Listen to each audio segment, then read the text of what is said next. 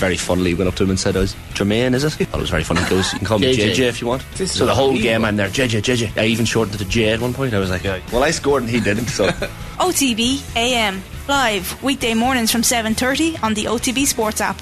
OTB AM with Gillette in association with Movember. Effortless shave, magnificent mo. half past seven on this Friday morning, the fourth of November, and welcome along, as always, on Friday to OTB AM, brought to you with Gillette in association with Movember. Effortless shave, magnificent mo. You can sign up or donate now at Movember.com. Delighted to be joined in studio this morning by the presenter of the Koi Gig Pod and Sligo woman Kathleen McNamee. Morning, Kathleen. Morning, Shane. How are you? And Cork man and OTB AM producer, producer extraordinaire Colin Buhig. Colin, good morning. Shane Kathleen Sorry, it's not Colin, it's, it's actually Cullum, isn't it? Cullum. Uh, the Munster pronunciation is Cullum. It's an important distinction, I think. So we have Monaghan and Sligo here. How do you say my name? Colum.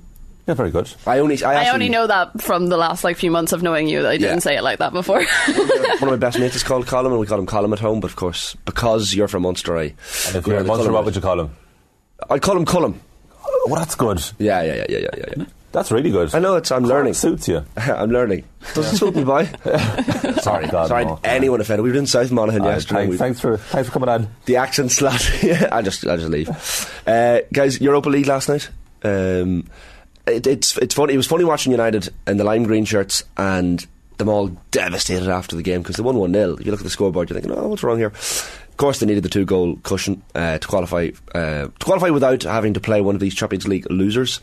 Um, it was it was a strange game, but. Um, I don't know. I, I, I don't know where I feel about United. I, when I saw Harry Maguire up front, I think that was the epitome of what the hell is going on. I didn't. I wasn't actually watching the game because I was out and about last night. But uh, I saw, like, I was on Twitter and I saw somewhere that Harry Maguire was playing up front, and I was like, What? "Is this a a cry of help from Yeah. Erik Ten Hag, being like, please give me some money in January, please."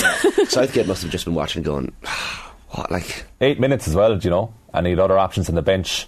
But I like to concentrate on the positives, so we'll take about Garnacho scoring a great goal, set up lovely by uh, Cristiano Ronaldo, great through ball. Well, Yeah. standard enough through ball at that level, but I feel like you know he gets a that extra little bit of credit when he does something well. Ronaldo these days Does, It was, it was actually he actually bobbled a bit. when he actually pass. plays. yeah, when he doesn't walk out of the stadium before the match Yeah. even ends. Well Yeah, he's improving all the time. Yeah, he's one for the future. But the passing there, well, they actually bobbled through to him. But Garnacho's first touch and then finish was brilliant. But um, he's a serious talent by the looks of it. yeah, And Ronaldo. Yeah, he's, he looks like a good player. This Ronaldo lad, he's good. No, he is good. Garnacho has yeah, talent. uh, there was complaints about his attitude in the pre-season tour, and Bruno, uh, Bruno Fernandes said the same afterwards last night that there was question marks over his approach to training.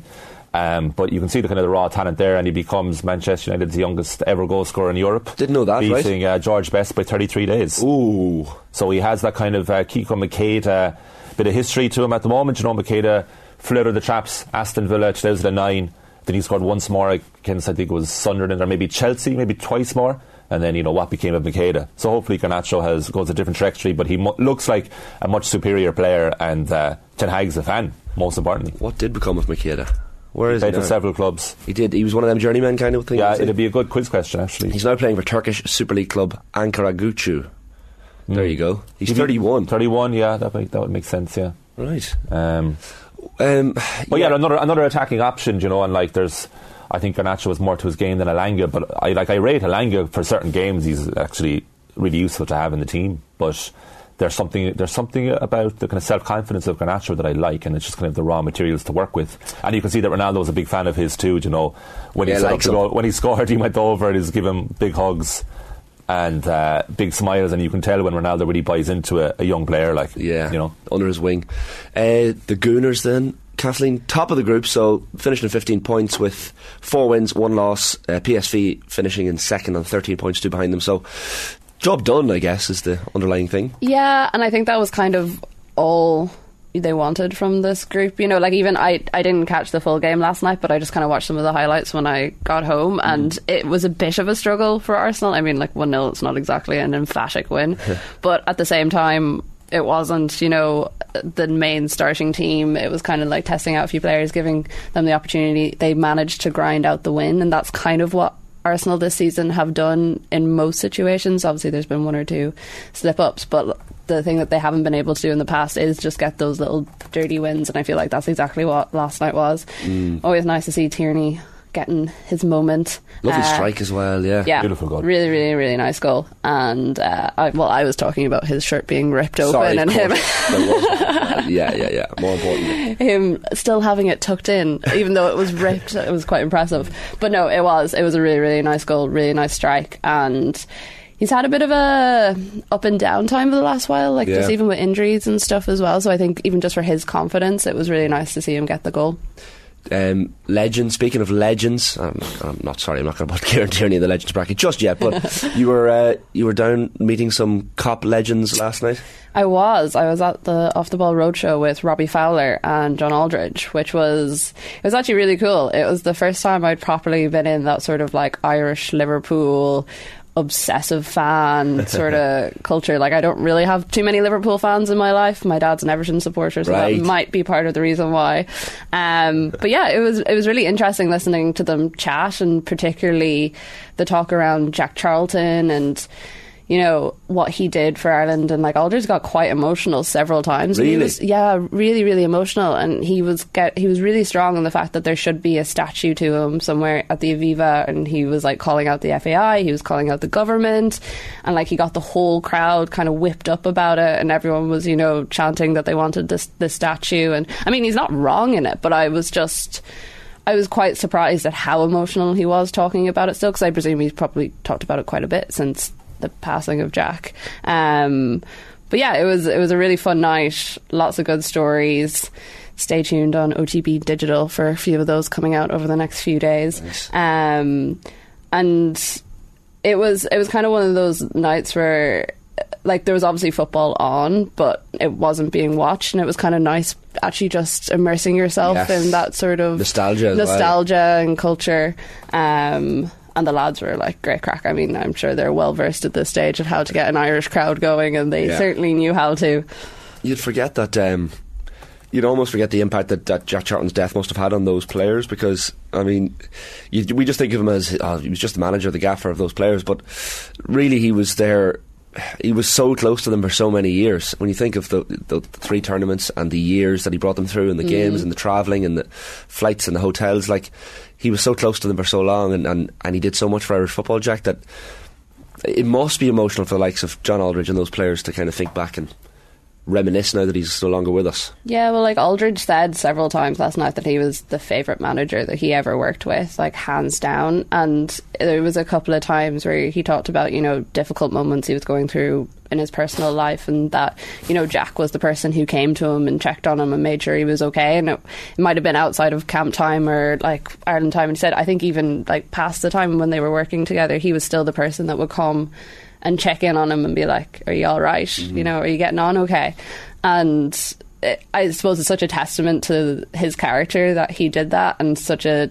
It's so nice now that those players are, are able to talk about him in that way and are able to have those memories beyond just the football. Because I think, obviously, you have all these great moments as a footballer, especially of a footballer of his caliber and they stand out to you. Like he talked about the first time scoring into the Kop and like what it meant to him, but he was like, "That's the stuff that really gets you through, especially when you stop playing." You know, Yeah. you have your glory moments, but it's the support of people like Jack or the the memories that they gave you and the people that matter more. Our own Emma Carroll has suggested there should be a statue of Jack on the Walkinstown roundabout. Perfect place. That would I be great. Perfect place to put it. Uh, Jonathan Wilson has written the, the book Two Brothers about Jack and Bobby. Oh, yeah, yeah, yeah. So uh, Joe's going to interview him soon about it. Um, but Joe's saying there it's an incredible read. Even the first Really? five pages just sucks you in completely. And the one thing that immediately stands out is that I suppose we all associate Jack Charlton with backs against the wall football and put him under pressure and all that. But that he was absolutely fascinated and uh, thoroughly enjoyed talking about the game with people. You know, like and the tactical insight that he used to. Um, he used to just like, couldn't get enough of. Like he would devour, he would devour people's minds about it and uh, get more information that he could. And even in the Finding Jack documentary, you could see his like tactical insights on paper that he'd write about. And he was kind of, you know, talking about the kind of high press game before that became a term at all. You know, and Jack was all about that. And I'm, I'm just not surprised at all that players like John Aldridge and everybody from that era just such fondness for him because of, like, he made a lot of those players' careers. Yeah. You know, and I like it. There's the other side of him that the football still wasn't as good as it could have been considering the talent on show, but he was much more of a tactical thinker than people, I think, realised, you know. and that yeah. book kind of sums it up. a lot of Irish players, like nowadays, especially, just want to get to one major tournament. Just to like, like look at the women's team. I mean, Yeah. they can well, like hopefully they'll push on after the World Cup and, and get to more major tournaments. But when you think of the players who were around for that entire Charlton era under like three major tournaments, one Euros and two World Cups, that's just the stuff dreams are made of for those players. I'd say like when if you said to them in 1987. You're gonna you're gonna play in three major tournaments. They're like, nah, not it's kind of it's almost incomprehensible even to like us as fans now, like Yeah. that sort of opportunity. I know we talk about say the women going to the World Cup next year and hopefully they kick on. This new Nations League format may not Which help we'll get too to much later of that. on as we well, will yeah. get to We'll that do that. later We'll need a bit of time. Do 10 minutes on that. Yeah. Can't wait for it. Uh, There's about two pages of notes just trying to work out like what actually happened. Um, but yeah, like I, and especially for me, I think last night because I was never really around that sort of like Jack Charlton culture. You know, I never really spent all that much time around people who were chanting about Jackie's army. It was such a, and I've obviously I've read about it, I've heard about it, I listened to all the nostalgia pieces that are done every single year on it but it was just it was something really nice to witness it and then also there was like a little bit of sadness as well that that's just not normal culture for us in football the last few years like we just haven't had that level of success and maybe it'll come in time but like the idea of going to three major tournaments is just unthinkable really us. for me Yeah, it just seems so like the watching the World Cup in 02 with the TV being wheeled in as we spoke about in the show yesterday. Like, just seems so long ago. Long ago because the, the TV's being wheeled in for a start. That just wouldn't. Oh, I love that. How, do, how, would, how would it happen now for kids in schools? uh, Charlton probably just themed. Just go on YouTube.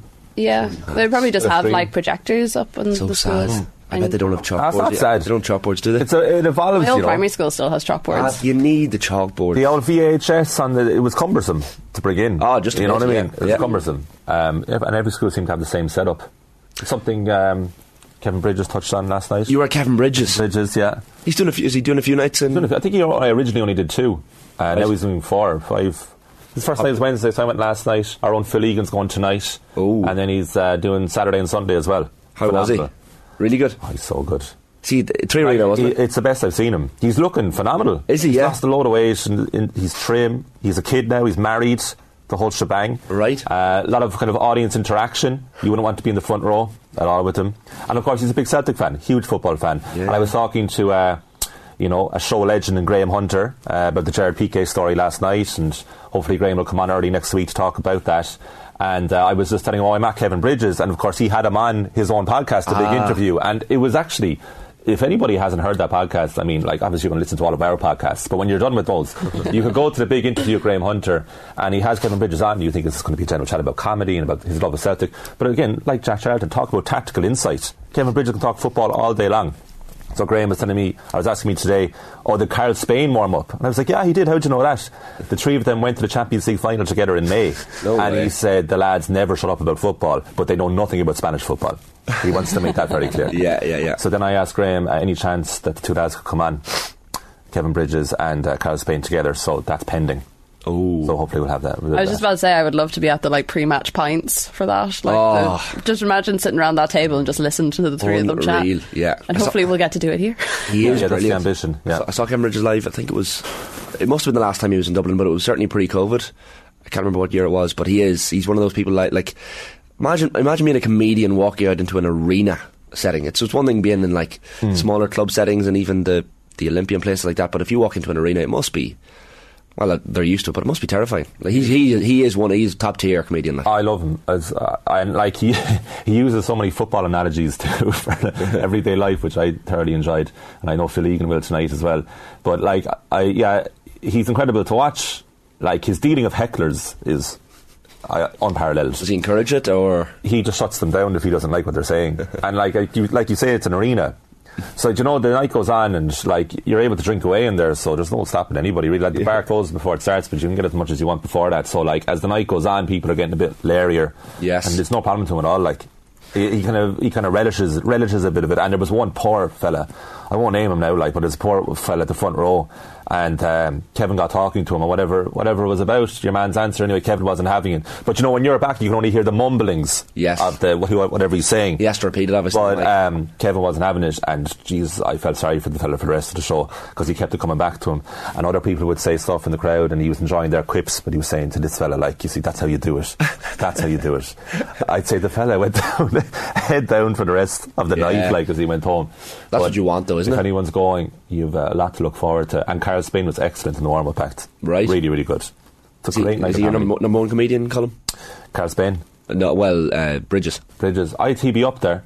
100% up there, yeah. And also, like, the football angle, too, you know. Of course. So, like, that's why I'm saying to Kevin, like, come on the show, because we can talk about football. Get him on, all. Surely.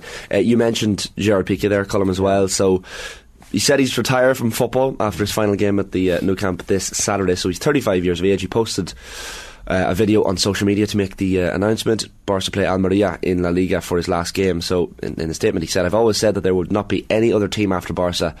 And that's how it will be. 600 games, 30 trophies, 8 La Liga titles, 3 Champions Leagues, 7 Copa del Reys. Um, of course, he was in headlines recently as well. Gerard Piqué. It's um, it's interesting timing. Um, I have a slightly funny story about this one where last night uh, I was at the roadshow and Nathan was hosting, and I turned to him and I was like, "Oh, PK is retired," and he was like, "Pat Kenny." I can Oh, see no. the resemblances. Pat will never retire. Oh, yeah, we had like a whole conversation. He's like, "It's very sudden and out of the blue," and I was like, "Yeah, it is." And then I realized that we were different talking about two totally different people. yeah, Pat Kenny's fi- he's fine, folks. He's not retiring. He's No. staying put. Uh, but Gerard Piqué is retiring um, from football. I, I think United fans will remember him as the player that. Oh, he never was at United, really. Never was. Nah, yeah, he never. Yeah, he played. He was a lot of like League Cup games, and it was. He was very unfortunate to be around when Rio Ferdinand Well. and Nemanja Vidic had that sensational partnership.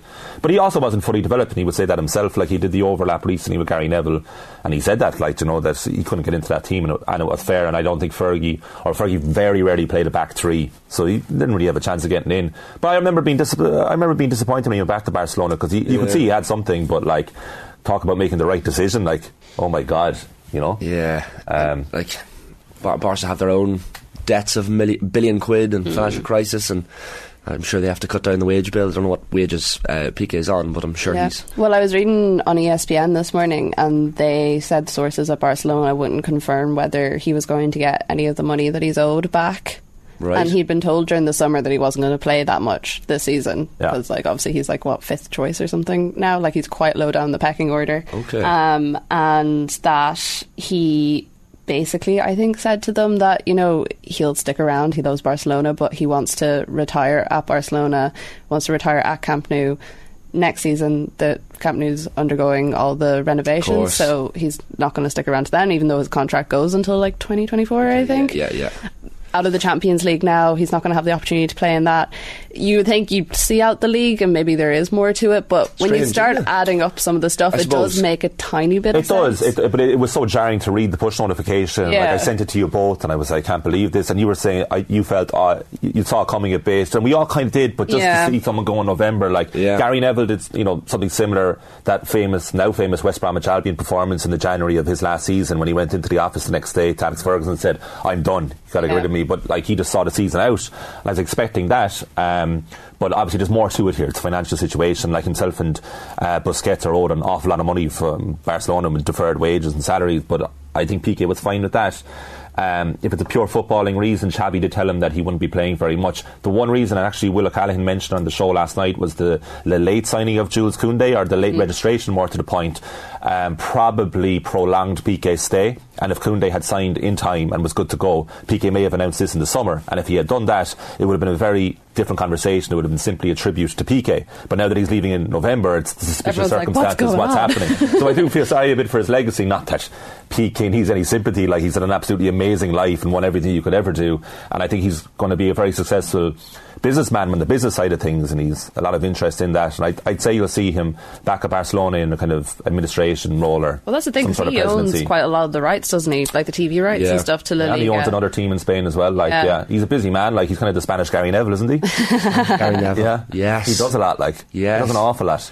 Um, and he split from Shakira, didn't he, earlier in the year? Yeah, he's um, he's a new partner, I think. Yeah. Sorry, I'm not going to turn this into a gossip column, but uh, Yeah. like he, I, He might I, be fi- on, like, you know. I think if you're a footballer, 35 years of age, and as well, like Christmas coming up, you're like, do I have to do this again? Like miss out on another Christmas with the kids and the family and letting the hair down and enjoying it because I mean I suppose as well with the World Cup coming up, he's probably going to be. Well, he's probably not going to be sitting around. I presume he's probably doing some Yeah. sort of punditry or whatever. But you're probably sitting around being like, uh, "Do I want to hold out for like a month and then come the back to thing. Oh play?" yeah, and the then- exit plan is like he's handing in his notice, you know, in his Yeah. mind mentally at least. And uh, like even even Neville was saying to Paul Scholes and another one of those, I'm like promoting the overlap here, but it was, it was a great conversation with Scholes, and he was saying like in Neville's last season. On a trip away to Arsenal, he had like architecture plans out about buildings that he wanted to invest in, you know, and his, Mm. his mind wasn't fully on football anymore. And with Piqué, if you're not playing, he has so many other interests. It kind of makes sense. It's just so jarring that it's literally this weekend. Yeah. Like, It, Yeah. There was another part of that ESPN piece, I think it was Sam Marsden and Moise Llorens, that said he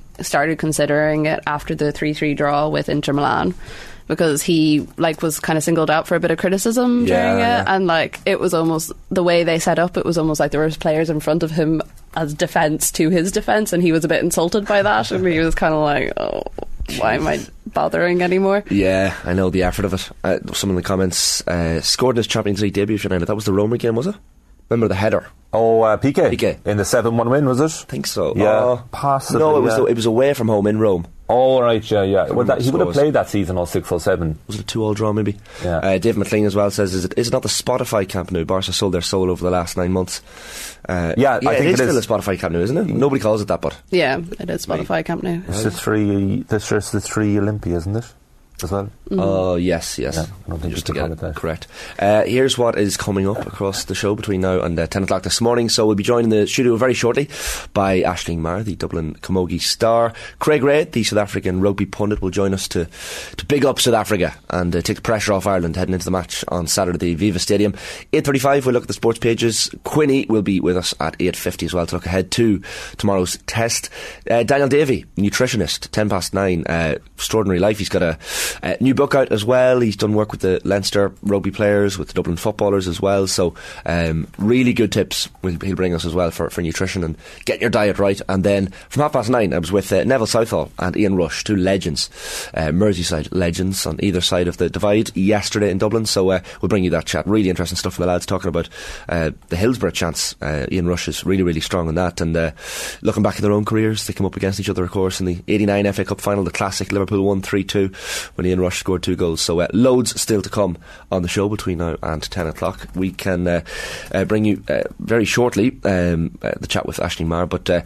OTB AM brought to you with Gillette in association with Movember Effortless Shave. Magnificent Mo. You can sign up or donate now at Movember.com. As I said, up next, live in studio with the St Vincent's and Dublin Camogie star Aisling Maher to launch this year's AIB Camogie Club All Ireland Championships and the AIB GA All Ireland Club Championship. First, though, here's John Giles on last night's show talking about how Spurs are actually overachieving given the players at Antonio Conte's disposal. Back in a sec. Hmm. in terms of where Spurs go from here, like the the the, the other side of that is people have been critical of Conte for being overly cautious with, with some of the Spurs players that he has at his disposal. Is is that a criticism that's that's fair to level at him? No, no, because the, the, they're not that good. You know, like if he if he had the, talent that say Liverpool had at his disposal, and he would, you'd say, well, the players. But the, I think he's getting more out of the players Yeah. than than, than anybody could. You know, if you look at the team, and and, and, and there's some good, they're really good pros, but the attitude he has, uh, Richie, is is down to him. What they're, they're actually, it, they're what they're third in the table. They're not that far behind the, the top the top teams. uh, The, the, the, the you know um, Manchester sorry Manchester City, and Arsenal not that far behind. With what? You know, I mean, if you looked at him and uh, his team and, and said, well, even the Arsenal team, how many Spurs players would get into that team? But obviously Harry Harry Kane would and, and Son, Son would. yeah. But a lot of them are just ordinary good good pros, and he has them good pros. But he's getting the most out of them, and that's all manager, managers can do: get the best players out of the players he has at his disposal. Yeah, John Giles speaking there on the show last night with the lads, 7.54am on this Friday morning's OTB. I'm delighted to be joined in studio now by the Dublin Camogie star and uh, 2022 All-Star nominee as well, Ashley Maher. Morning, Ashley, How are things? Hi, good morning. Thanks for having me. Absolute pleasure to have you in. Um, a lot of success for St Vincent's this year. So uh, you won the Dublin Senior Camogie Club title first time since 2019. I know it's only a few year gap, but still nice to, to kind of grab it again after after a few years. Yeah, absolutely. Feels like a longer gap when you're losing two championship Imagine. finals during that time. And COVID as well, as well so- sure probably makes it feel like Yeah, absolutely. Time's a bit warped, I think, for everybody. So definitely, definitely good to get back to winning ways. So 14, 114 to 10 points against Na Fianna, and uh, the guys were just saying to me, uh, like before before the show, but I'd totally forgotten this, but Brian Mullins, club legend, had, had passed away not long before was Yeah. that game, so that must have been quite an emotional event. Yeah, yeah, just on the way to the game, uh, actually, that I'd heard he'd passed away. So uh, definitely a bit of uh, a bit of an emotional roller coaster. You know, obviously you're up and down before championship finals anyway, trying to process everything, and then to have something like that thrown in the mix is definitely a bit of a challenge. So um, yeah, look, it was something we spoke about uh, prior to the game, and uh, actually again at half time as well. I guess we just wanted to um, kind of remember him and, and honour him in the best way that we could at that time. Um, obviously, the last thing Brian would have wanted was matches being cancelled or anything like that. So the best thing we could do is just go out and kind of play the way he played, I guess, and, and represent the club to the best of our abilities. So nice to be able to do that. You certainly did it on the day as well with your scoring tally. Was it 12 points you got in the Ah, match? yeah, well, including including Twelve. freeze, so uh, I won't take too Ah, much credit then. for them. Well, at 114, it's still pretty impressive. That's Erling Haaland stuff. You're the Erling Haaland of the Dublin team. Yeah, that's- That's a compliment. Now I don't think I've ever gotten anything that high before.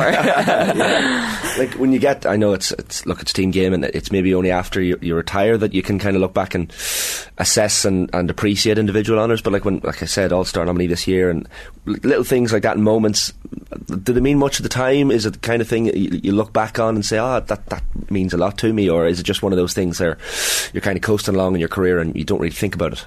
Yeah, look, it's it's always nice to get those kind of individual nods along the way, but like realistically, any of that sort of stuff, you know, it's it, there's still team awards regardless of whether or not they're given out to an individual because without the team, you don't get there in the first place. You know that kind of way, regardless of whether that's say with the All Star nomination this year, two of us from the team being nominated, it's because the team made it to quarterfinals that you're given the opportunity for you know players to showcase their game a little bit more and, and get those nominations. So I was I was slagging Ash the other forward who got nominated, saying you know the two of us are playing in the full forward line, getting nominated, we're stealing all the glory from the backs doing the hard work.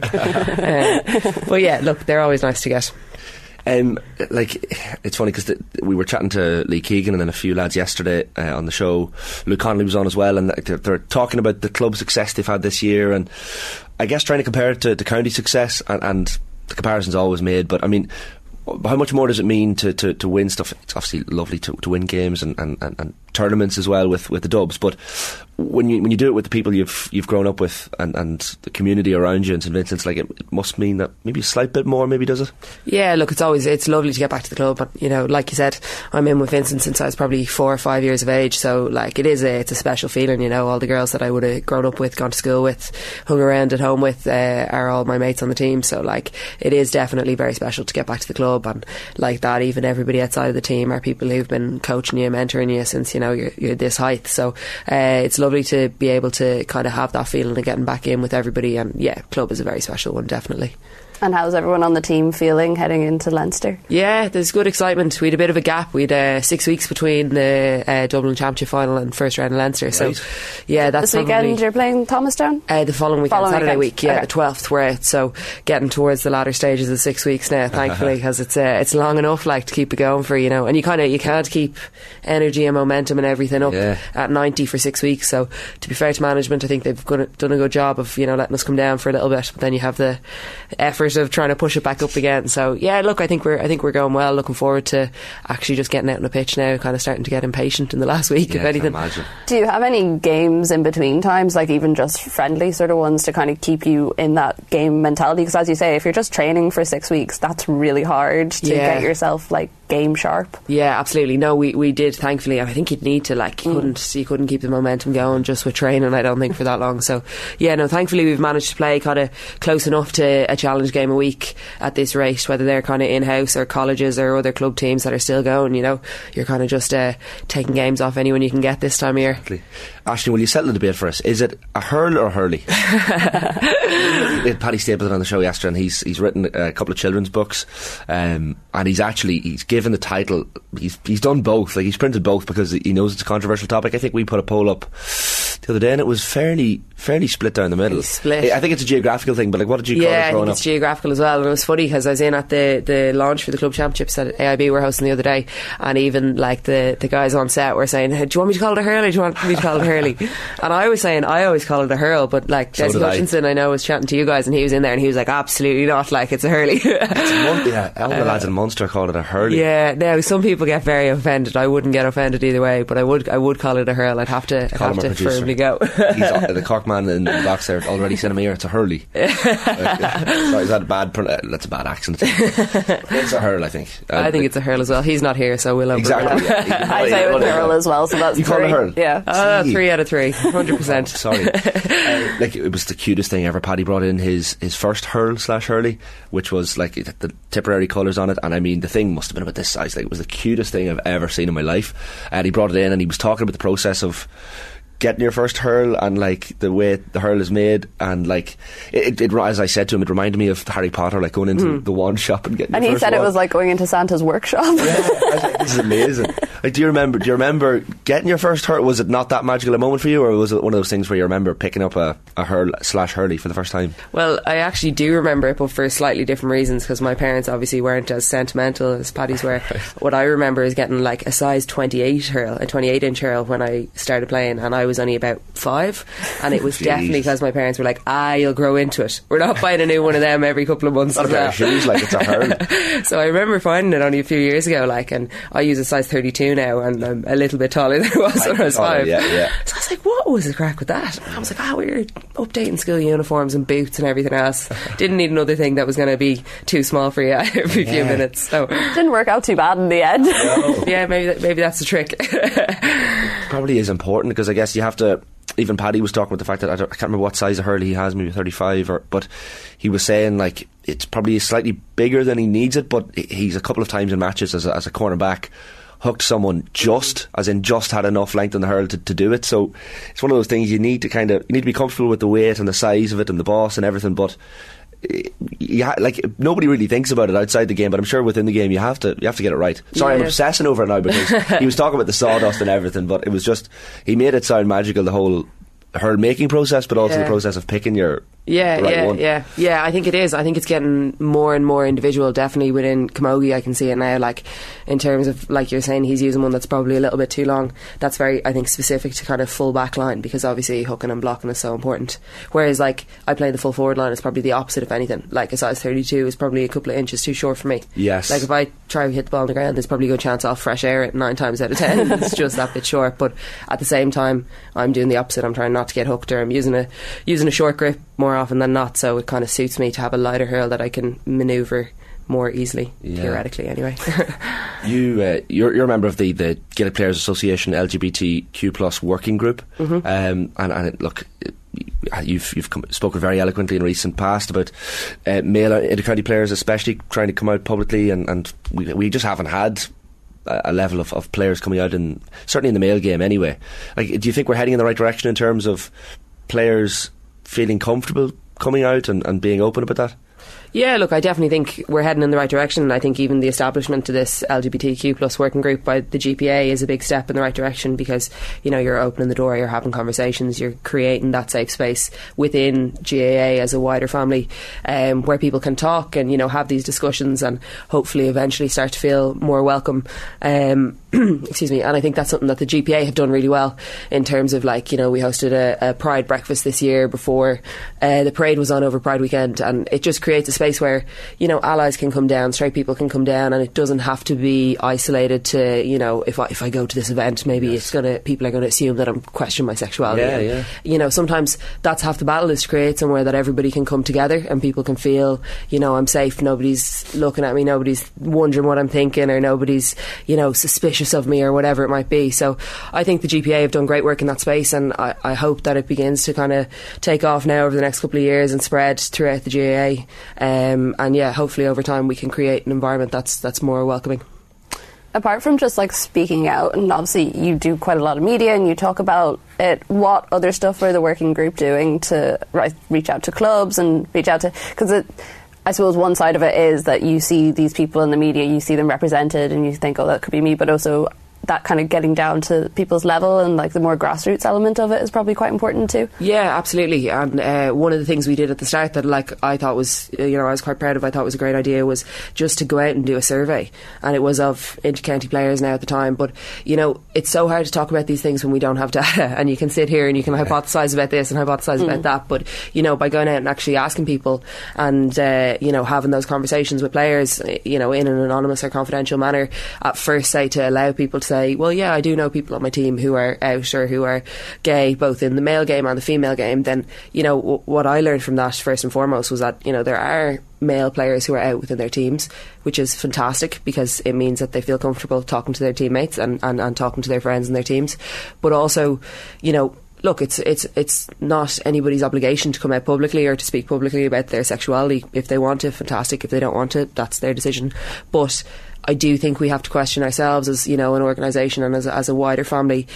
Is there more that we could be doing to make them feel comfortable coming out? And and you know what are the reasons that that all of those male players are choosing to keep their sexuality quiet or within their team or their friend group?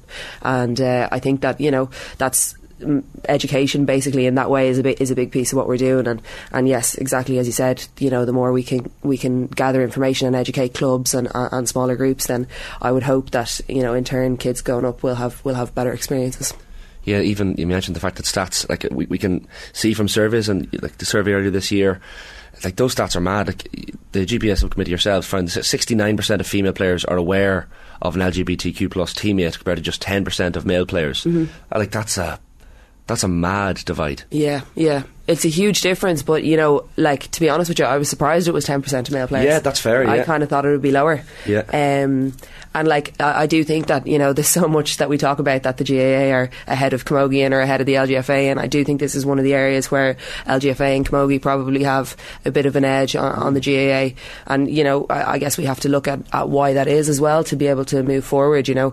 Um, and and there probably is an element of the GAA now I, I don't want to speak on behalf of, of men but for I could imagine for a lot of GAA and hurling teams, you know, there's such a an expectation and a reputation of being, you know, this kind of stereotypically masculine and strong, and uh, and and I don't think that we've opened that space to allow men to, you know, maybe fully be their authentic selves or express themselves in that way. And it's across sports as well. Like it's not just a problem within the GAA. You know, we look at rugby, football, like it's everywhere. And even I thought. I think it's a sort of situation where it's not even something that's limited to say if there is a high profile GA player who comes out that's not only going to affect just GA players. That's going to also affect like other people, like other kids that love rugby. They're still going to see someone in the paper every day and be like, ah. He, Yeah. He's okay talking about this. I could be okay talking about it too. Yeah, yeah. I thought it was great, like the few Leinster lads that have spoken out publicly about that. Like I was really surprised that that happened. I didn't expect it at all. But fair play to them for doing it. And if we had, as you say, no one ever has to come out, no one ever has to expose themselves in that way if they don't want to. But it would just be so great for us as a country to have that conversation a bit more in that sphere because we do have it so much on the women's side. Mm-hmm. And it's not perfect by any means, but there's definitely more of that base there. Yeah, absolutely. Um, and you know the same thing with uh, the guys over in the UK playing soccer who came out, Jake Daniels and them. You know, I think you know I would like to think that the support that's shown to them. And you know it was a vastly positive reaction that was had. There was a couple of things that, that were upsetting though at the time. Like I know when I think when Jake Daniels posted initially he, the comments were turned off on the original post Yes. which you know is unfortunately it's it's sad to see, but I, I could completely understand why it was done because you just don't want to open yourself to that negative backlash. But I guess given that level of protection that was put in, it was nice to see then that you know so much of the response to it was so positive and that there was uh, so many organisations across the UK, particularly obviously soccer clubs and stuff, who very vocally supported him and supported his decision. Because exactly as you said, you know you can imagine if you're if you're a young a young guy playing any sport with the aspirations to play at a high level or play professionally, um, it has to be very you know comforting and reassuring to see these big organisations just just step up and and to publicly state you know rather than saying oh well it's assumed to actually make a point to saying we are supportive of this and we are an open and inclusive environment. Because every so often you see some absolutely crazy comments, like the, the priest in Listowel this week coming out with comments about transgenderism and homosexuality and teenagers using condoms. Like every so often you'll get just crazy stuff like that. That that's that sets people back. But also, I think the reaction has been fairly positive in in its condemning of comments like that. hmm yeah, um, and it's hard to see as well. Like you know, like how are we still giving platforms to these Yeah, people yeah. in, in in one way? Like it, it boggles the mind. And um, yeah, look, it's it's it's a difficult one to to kind of. Get your head around, and it's a difficult one even to comment on because I kind of went back and forward on it a little bit. You know, do you do you do you come out and condemn something? Do you that's even talk about it? Yeah, Yeah, yeah, yeah, exactly. That's that's so obviously terrible. Or do you do you even bother giving them oxygen? Like you know, why are we why are we covering something that seems so archaic? But unfortunately, at the same time, it is it's very representative of a lot of the, the views of the Catholic Church, Yeah. at least on paper or in theory. So we probably do have to discuss it to an extent because you know you'd you'd nearly wonder how many people are you know are religious and attend mass every week and, and don't don't agree with you know the things he's saying that are maybe against abortion or as you said teenagers using condoms or whether it's homosexuality. Um, so I guess from an awareness perspective, a it's it's it's good to highlight that and, and, and b it's probably good to show that you know um, like, yeah, okay, we've passed gay marriage referendums, and, and that's fantastic to be one of the first countries to, to pass that by popular vote. But at the same time, that, that doesn't fix everything. You know, that's not a that's not a, a, a we're done now. We can we can forget about this and move on kind of. So, I think it's good to highlight that there probably is still a lot of work that needs to be done, and, and, still people who, you know, think they can go go out and, and, and preach these kind of you know hate speech really and, and ridiculous perspectives. So, um, yeah, finding the balance there, I guess. Can I just ask you very finally, um, actually, just uh, like the the news that, that came about Adrian O'Sullivan, the Dublin Camogie manager, leaving his his role, uh, announced it I think on social media. So he's he's two years I think into his three year contract, um, and like he's referenced the application of the rules as as one of his reasons for, for stepping aside. But this did this come as a surprise to, to yourself and the, the other players? Yeah, yeah, it was a surprise. Um, ah, look, you know, anybody who, who, who manages, who coaches in the GAA is is given up a huge amount of time, um, and you know they're a volunteer at the end of the day. Like they put so many hours into it. So, look, it's it's disappointing to see somebody somebody walk away early from from a from a contract like that. But um, you know, I think it's it's difficult maybe for us because we've had so much change in management in Dublin Camogie. You know, over I think I'm ten years involved at this stage, and we've had like eight or nine managers in that time or something. So um, it's difficult to kind of break that continuity again. And from a player's perspective, I suppose that surprise kind of makes it that little bit more challenging. But um, at the end of the day, you know, like I said, it's it's it's a volunteer thing, and, and, and Adrian has a has a life and a job and a family and everything outside of that. So look, you know, I I I, uh, I respect his decision, and if ultimately if he if he can't commit to it and his head's not there, then you have to you have to to respect his decision at the end of the day. Yeah, fair enough. Absolutely. Aisling, great stuff. Thanks a million for coming in and uh, and for settling the Hurl Hurley debate as well. I think that's, that's very important. Put to bed now. Yeah, exactly. People just don't don't even don't even comment. Don't even put in the YouTube comments. I don't care. It's hurl. Uh, and best of luck listening in the in the, the Leinster Championship as well with with Vincent's uh, and for the year going forward. No doubt we'll we'll touch base again over Cheers. the, the coming months. Uh, so a reminder: AIB proud sponsors of both club and county. Proud to launch this year's AIB Camogie Club All Ireland Championships and the AIB GAA All Ireland Club Championships. AIB is honoured to be entering their 10th season backing the AIB Camogie Club All Ireland Championships and the 32nd year of supporting the AIB GAA All Ireland Club Championships. This year we'll see AIB celebrating the toughest players of all, those who keep going and persevere no matter how tough it gets. Now, during the ad break, you'll hear our own Adrian Barry speaking with the ex Irish Rugby International Gordon D'Arcy and GAA referee David Gough about the challenges faced on the field. It's brought to you with Gillette in association with Movember. Effortless shave, magnificent mo. You can sign up or donate now at Movember.com. Back after the break with the writer and broadcaster Craig Ray, previewing the South African side of things ahead of tomorrow's massive game against the Springboks in Dublin. See you in a sec. OTB AM. 8.15am on this Friday morning's OTB AM and uh, that great chat with Aisling you can get that in podcast as well in all the usual places. Watch it back on, on uh, YouTube as well. But it is time to uh, take a further look ahead to tomorrow's big test against the Springboks at the Aviva Stadium in Dublin half past five. Uh, delighted to be joined on the line this morning by Craig Ray the South African rugby pundit. Morning Craig. How are things? Hi Shane, good, uh, good and you? Absolutely, keeping well, keeping well. A little bit nervous for tomorrow. Uh, We had um, our own uh, South African Stephen Kispy Green in the in the studio with us yesterday, and he he was saying South Africa by six, so he's really really set the bar now for South Africa and made Ireland uh, underdogs. Um, are you gonna are you gonna do the same with us this morning? Are you gonna really really no, push it? no way, no way Ireland are underdogs in this one. Uh, the Springboks have been too inconsistent and erratic this season. I mean, they're good enough to beat Ireland, but uh, they also, you know, Ireland are good enough to beat the Springboks. So I know that sounds like fence sitting, but with the home ground advantage, I think a fit Johnny Sexton. Uh, I see Hugo Keenan did make it through. I heard there was an injury cloud earlier about Hugo Keenan. So I just think the Irish pack is good enough to at least neutralise the Springbok pack. And, um, yeah, with Sexton pushing them around the park, I, I think they have to start as favourites. But it's going to be narrow. I, I don't think it's going to be 38 3 or whatever it was in 2017. Uh, like how much, Craig, do we do we read into the result of this game? Either way, uh, it remains to be seen what the score will be. But in terms of the fact that we're in the same World Cup pool, like, is there an element of shadow boxing about this match, or is it a case of look, that's that's far into the, the future, not that far into the future, but there's an element of just get this game over with and then focus on the World Cup, or how, how do you how do you see that element of it? Yeah, I look, I think both sides want to win, right? It's a it's a massive test. Uh, I don't think it's about world ranking. I really don't think anyone's thinking about who's going to be number one at the end of this year. Uh, and, and there is, a, I think, a psychological blow to be landed here, uh, especially if the Springboks win in Dublin. Um, that you know they haven't done that since 2012. Okay, they've only played um, you know two more times in that in 2014 and 17, but still it's um, it would be a big blow because it, it would sit at the back of the mind.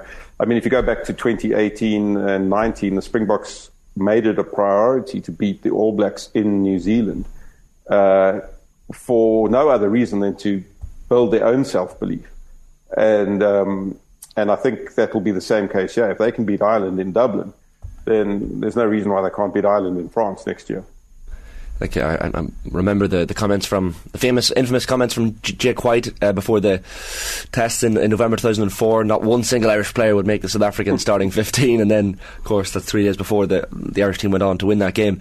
Like if you if you, if you look at the matchups on the field, like how, how dominant do you think either side can be in, in, in terms of areas of the pitch? Because we, we we've got the teams now, so it's an element of matchups and um, I guess seeing where, like, if you're from a South African perspective, where on the Irish team are you targeting? Well, Josh van der Flier, I mean, you know, if you can neutralise him or at least um, reduce his influence on the game uh, around the breakdown, then you're going to, you know, you're going to have a, a better afternoon, aren't you? Um, their line James Ryan, Tadhg Beirne, I mean, fantastic. So when you look at those those packs, there's there's very little in it, um, and it's going to be a case of maybe just winning one or two moments, poaching a line out here, um, winning a breakdown there, um, and and and I think that's going to be the real key battle, as it usually is. Um, I'm not sure what the weather's going to be tomorrow, but in my experience of going to Dublin about five times for matches, it's never dry. Yes. so, um, you know, so the Springbok back three is quite interesting with Cheslin Kolbe, Kurtley Arendse, uh, okay, Makazole Mapimpi is established there, um, but you know, Kolbe and Arendse are steppers and runners, um, and it's quite curious how the Springboks are going to deploy them tomorrow in what is likely to be difficult conditions with Johnny Sexton and Conor Murray raining down bombs on them. Uh, not that those guys can't handle it.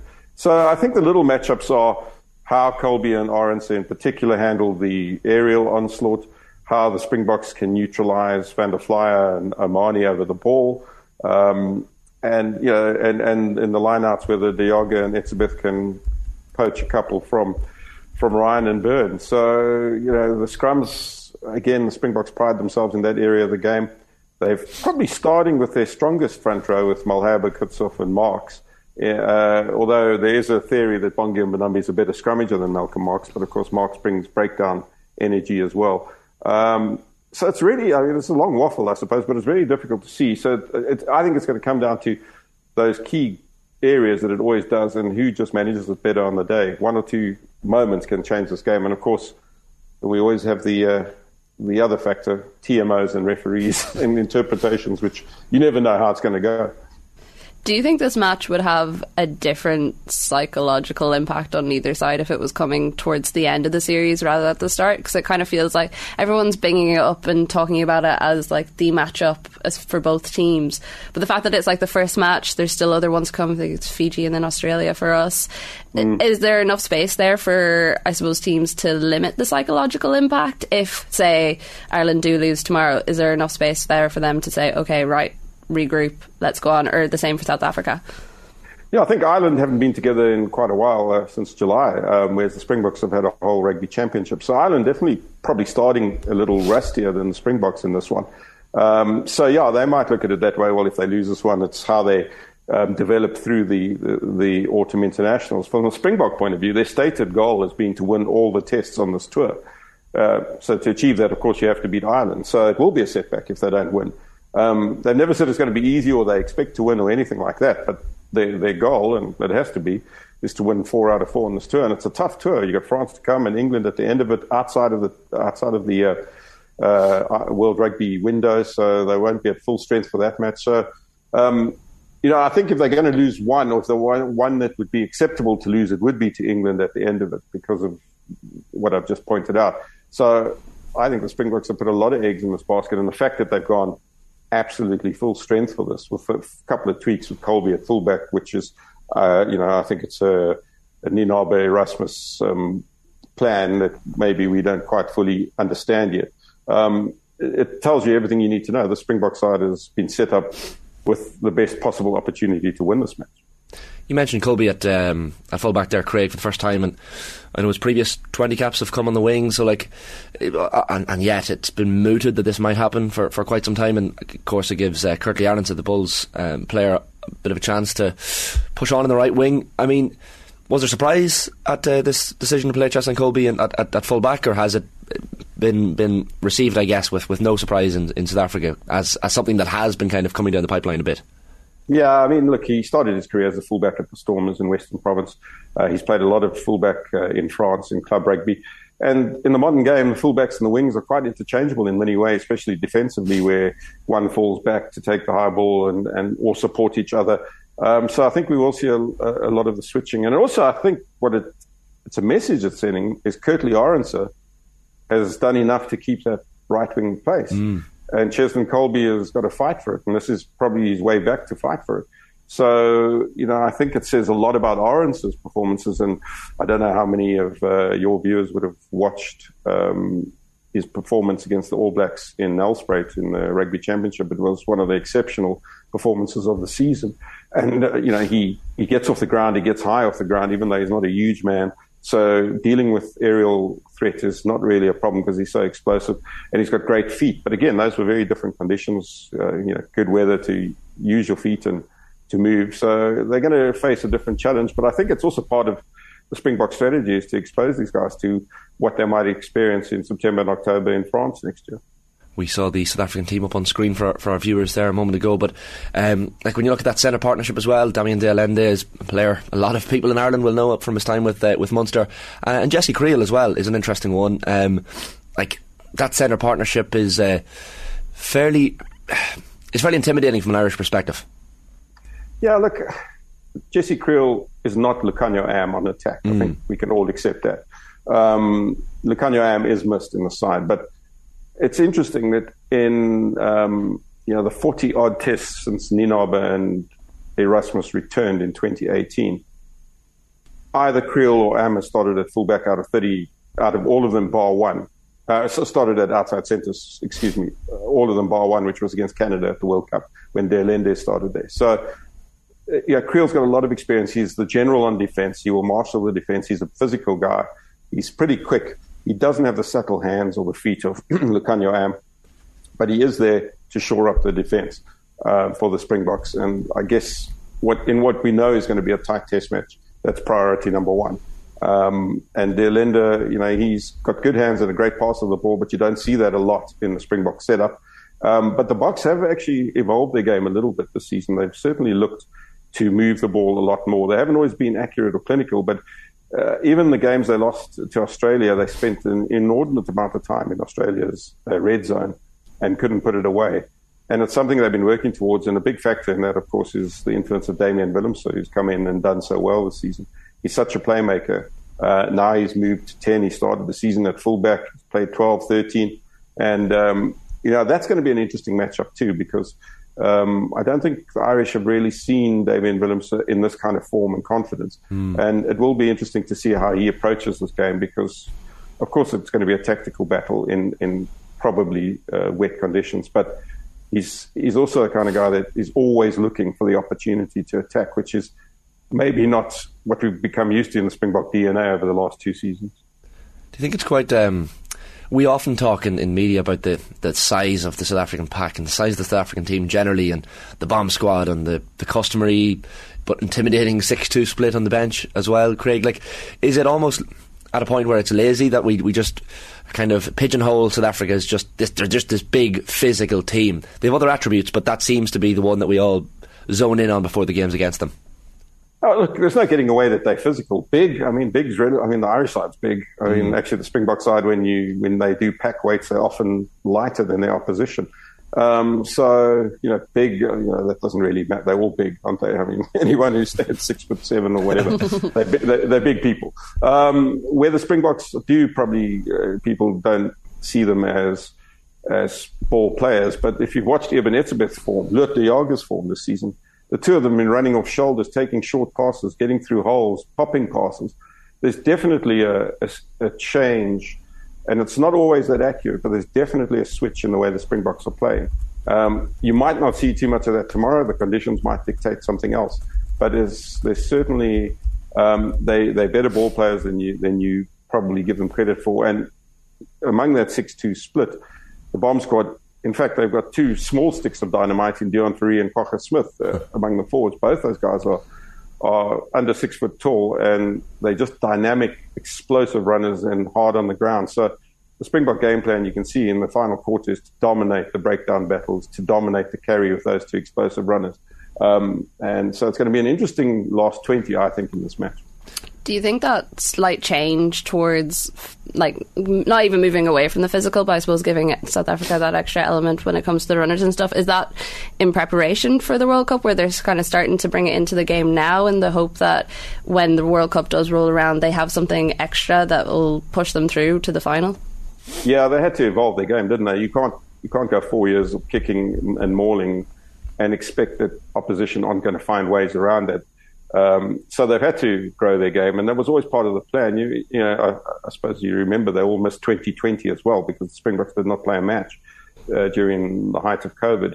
Uh, so their development took a took a setback. I think the idea was to use 2020 and, uh, as a real growth season with the view to the British and Irish Lions. But then, of course, they didn't play. 2021 came. It was all about just beating the Lions. We have to beat them. It doesn't matter how. Uh, and we won't go into that because uh, that's, uh, we all know what happened there with Rassie Erasmus. Uh, and, and, so once that was done, then they could start going, okay, well, let's try and add some layers. And we saw some of that in last year's rugby championship. I don't know if you remember the Cunningham's beautiful around the back pass uh, to set up their lenders try. And, and we've seen a lot more of that. Um, they'd probably be a bit further along the line in this, this sort of change of tack had they had the extra season. Um, and yes, uh, yeah, France obviously they're playing a few games down in Marseille. Even in September, October, the conditions are likely to be uh, quite conducive to good ball in hand rugby. So I think the Springboks are certainly trying to round their game and not just be a one trick pony because people have caught up, people have caught on, and are matching them in that aspect of the game. So they need to find something else. Some nice comments coming in uh, on the YouTube channel, Craig. People uh, praising your, your analysis. I think the Irish are sweetening you up ahead of ahead of the match tomorrow. Uh, a comment from a South African as well. Bok pack is smaller than the French and English, and sometimes New Zealand. People overstate our size in the pack. Uh, says LB on YouTube. Um, finally, uh, Craig, I don't know what you make of the, the jersey situation. I don't know if you've heard the bit of a controversy controversy over here in terms of the similarity in the jerseys for the game. Um, could cause I, absolute I, I heard it, but I thought they would someone would have to wear white, surely, or, or some whatever. imagine so. well, I, I, don't know if the Springboks have packed their alternative jerseys yeah. with them, but um, um, I hope sense prevails because I mean, that would be height of amateur if they both go out there looking almost identical. Um, and we've seen that so many times. Certainly in the Super Rugby days, we saw that, and it used to drive me nuts. Um, and you know it just shouldn't be happening at this level. So hopefully sense prevails. I mean, traditionally the home side in rugby wears their away strip when there's a clash, don't they? So that's always been sort of rugby's way of doing it, where it obviously works the other way in football. Um, I don't really mind who wears what, just as long as it doesn't clash. Yeah, exactly. Yeah, as you say, hopefully sense does prevail. Craig, uh, score prediction or uh, who's going to win and by how much? I'm going to go with my heart on this one, not fully with my head. I think Springboks are, are desperate enough, and when they when they're on, they're good enough to beat anyone in the world. And I don't know if they're going to be on tomorrow, so I'm going to give them a win by something around 23-19, 23-20, something like that. Right, okay. So the two South Africans we've had on this week so far both predicted a Springbok win. Shocking that. oh, what a surprise there. Yeah, absolutely. Craig, uh, listen, enjoy the match. Thanks a million for your, for your time as always. It'll be AM. Thanks a lot. It was nice to be on. Thanks, Shane. Kathleen. That is uh, Craig Ray, the broadcaster, writer, and South African rugby pundit. Great stuff from him, as always. Right, a reminder that Braeburn Coffee. Oh, I better not damage my microphone when I do it. I love the coffee so much that I'm going to damage the mic to show it off. Uh, is the official coffee partner of OTB, is Braeburn Coffee. Each week, we're giving one lucky viewer a 100 euro voucher to spend on some Braeburn Coffee goodness at an Applegreen store near you. To enter, check out at Off the Ball on Twitter. Just like and retweet our Braeburn competition post, and you are in the draw. Braeburn Coffee never compromises on quality or taste to give you the best on the go coffee experience on the road. Available at Applegreen today. Now, Kathleen, this uh, news broke yesterday. UEFA's new competition proposed for the International Women's Game. So, uh, like we had a famous moment, infamous moment in off the ball when Kevin Kilbane tried to describe the permutations when the uh, the UEFA Nations League came through for the for the men's game. So, what is going on here, and what will it mean for the Republic of Ireland? Most importantly. Uh, well, it's not the best news for the Republic of Ireland. Right. Starting out, That's a bad start, okay. No, it, it's not a good start. Um, it's basically, it's essentially the exact same setup as the men's. There's not really any difference. Uh, we're going to be in League B, so we're going to be in the middle of everything, which Vera Pauw has been very, very adamant since this whole idea was put forward that she didn't want a Nations League, she didn't want to be in League B. Her whole thing is that if you're in League A, you already have the money, and if you're in League C, you're going to get the funding and you're going to get the extra cash to kind of progress you. So, where does that leave us in the middle. It's almost kind of like the middle child of the whole thing. um, and it's really interesting. Like, uh, this was not expected to come so soon. Like, it had been talked about, but everyone kind of expected it was going to come for a while because FIFA has been planning this massive global calendar for women's sport for, or for women's football for a while now. And that is still only at like the consultation phase, I think. So everyone was like, why is UEFA coming out with this major change to its qualification process for the Euros and the World Cup and the Olympics ahead of FIFA trying to organise the calendar? Um, it's going to really increase the amount of games international teams have to play. Uh, I think max we would have had to play to get to the World Cup, say, was 12 if we had gone to the playoffs in February. In the end, we played 10. Under this new system, we'll have to play 18 games to qualify. So that, like, eight games extra is quite a lot lot, yeah. in a year. Um, and I saw uh, Tom Garry in The Telegraph. He had a piece saying that major clubs and leagues around Europe were really annoyed about this announcement yesterday. They didn't know it was coming. They had already t- like messaged or emailed UEFA, whatever it was, to express that they were really worried about players being burned out because of this new system. I do understand some of the benefits of bringing it in in the sense, you know, you look at England beating Latvia 20 0. That sort of stuff shouldn't be happening. Mm-hmm. You shouldn't have those sort of score lines. You shouldn't have England. I think they qualified for the World Cup with 80 goals in 10 matches. So that's like an average of eight goals a match. You don't want that sort of matchups happening. But there is also the other side of, well, like take the Irish example. Vera Pauw has consistently said we've got to where we are because we play teams like Australia and Sweden and we put ourselves up against that. Is this system going to limit that a little bit? And is that going to then limit the quality that we're able to achieve? Because if you're adding eight extra qualifying games, there's not going to be as much space there as well for players to play internationals. There's not going to be as much space for them to do like international friendlies or like camps or whatever it might be. So I I have a lot of question marks around it. Right. Um, I don't think it was all that well laid out by UEFA, and the fact that it seems to have taken everyone by surprise. I don't know if it's going to get that much buy-in. I know people don't really have a choice; like it's there now. We're going to have to deal with mm. it, but. just in terms of, I always think with the women's game, like we've seen all the issues on the men's side. We've seen all the ways it's gone in terms of like your PSGs with their money, or whether it's like the international schedule with the World Cup this year and managers complaining about burnout constantly.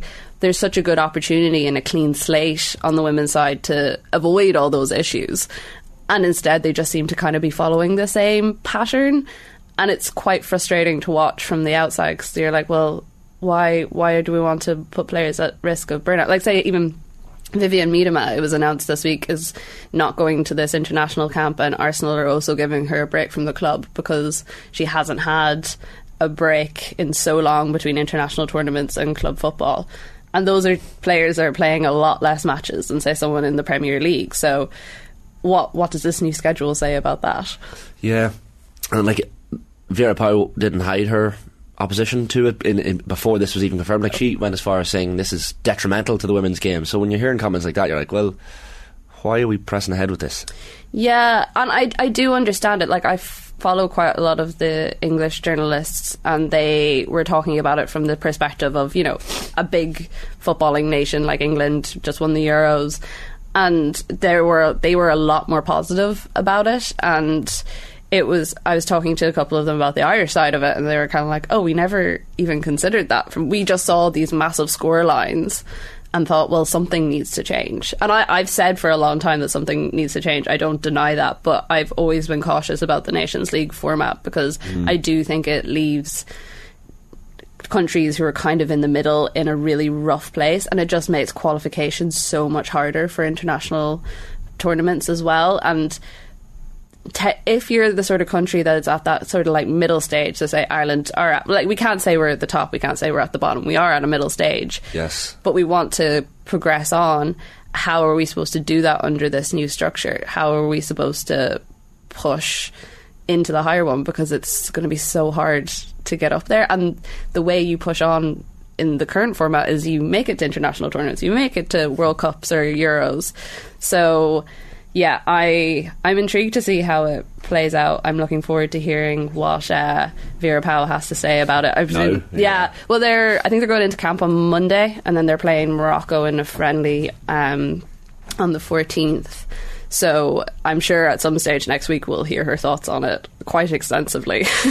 Like I wonder. I, I know there was so much opposition when the nation. Well, a lot of opposition when the Nations League was mooted first for the men's game, and then people kind of slowly maybe came around to it. and They're like, well, this is better than friendlies. But as you say, that's that's a lot more games in the year. Like, Yeah, and it's it's different as well on the women's Yeah. side because like the friendlies are only really starting to mean something, and they're only really starting to like attract as much attention as they probably are already had on the men's side. Um, you know, we've talked about it so much ahead of the World Cup next year. We'd love to see England or someone of that ilk come over here and have that big, massive friendly. We've never really had that level of a friendly here. It, and it's not something anyone has actually really been crying out for all that much. Um, and I think if it was like two or three extra games in a year, you'd be like, okay, that's fair enough. It's just the fact that it could be up to eight. Like, that's a lot of extra playing time, even when you take in friendly windows. Um, so, yeah, I. I'm very skeptical of how it's going to play out because I think if the only benefit to this is that we're not having score lines of 20 0, then that's not really a good enough reason to do it. You've filled me with pessimism for the Nations League. I'm sorry, Shane. I feel like I do this every time we're on air together. Happy Friday, folks. Enjoy the Women's Nation, uh, Nations League. Uh, and finally, Kathleen, on that, just Shelbourne playing Athlone on Sunday in the Cup final at 3 o'clock. Um, like we, we've previewed the game with, with Alex Cavan, the Shelbourne player, on the show this week and looked ahead a bit. Uh, and Shelbourne, of course, looking to, to complete a double, but should be a good game. Yeah, I'm looking forward to it. I think Athlone have been so interesting this season. They're very much the dark horse of the year, and they're difficult to play against. They're one of those. Like Shelbourne definitely have the the better squad, but the thing that Athlone do really well is they're tricky to play against. They put themselves in awkward positions. They're very much a bodies on the line sort of team, so I think it's going to be good. Uh, Shelbourne have also been. I know Alex Kavanagh said they hadn't been celebrating all that much, but there is always that slight, you know, you just won the league. There's Yeah, a bit yeah. of a come down from that as well when you're not able to properly. Even if you haven't partied, just not just in your psychological. Yeah, because you've aimed for something all season, and obviously it came down to the final day as well. So it wasn't like they had a bit of a run into the whole thing. Uh, so I think there's definitely an opportunity for Athlone to do something really interesting at the weekend, and I'd I'd love to see it just for the team itself because I think it's really important for the league that we do have these sort of we're going into the final weekend of the league say with three teams in contention. We go to the cup and there's one of the big teams and then there's someone else from somewhere else around the country who isn't known for getting to these places. So I'm not saying I'm up for Athlone but I'm I'm optimistic for a good game Yeah, you're not not saying that either. um, great stuff. Uh, Cal Milani has joined us. I feel surrounded by Sligo people now. and you love it Shane Oh, this is great. Look at this. Sligo either side. Fantastic. When do you see this? Cal, good morning. How's it going? Are you all well? Keeping well. Good. It's, uh, the dream is over.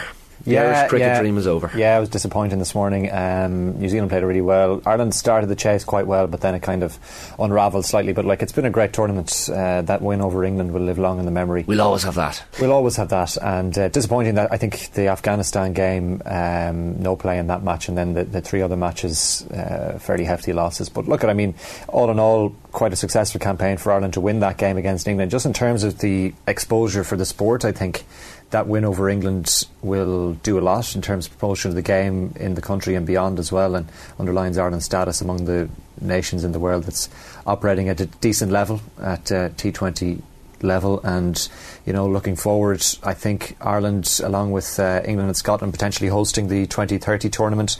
There's talk that there might be a new national stadium for Ireland uh, cricketers in the coming years as well. So, all in all, you would hope it all that kind of feeds into that positivity uh, heading forward. But there's still lots of work to be done in terms of that stadium, and if that could be developed, you would think it would secure the long-term future of the game and obviously grow the game uh, here in Ireland as well. And we've shown already that we can be very, very competitive. Do you think cricket, cricket can become mainstream in Ireland? Like it's, it's it's on the periphery a little bit at the minute, but then you see results like this, and everyone, the whole country gets involved because it's a big moment and it's sport, and Irish people love their sport. Yeah, it's hard to know. Like, I mean, obviously, Gaelic games and soccer and, and rugby are the three main ones, but it's amazing when you delve into the details of cricket worldwide just how many people play the sport and watch the sport. Um, you know, I was surprised reading up on it as Ireland were playing this campaign, just how many people across the world actually watch cricket. And obviously, it's a big part of Sky Sports' uh, offering at the moment as well.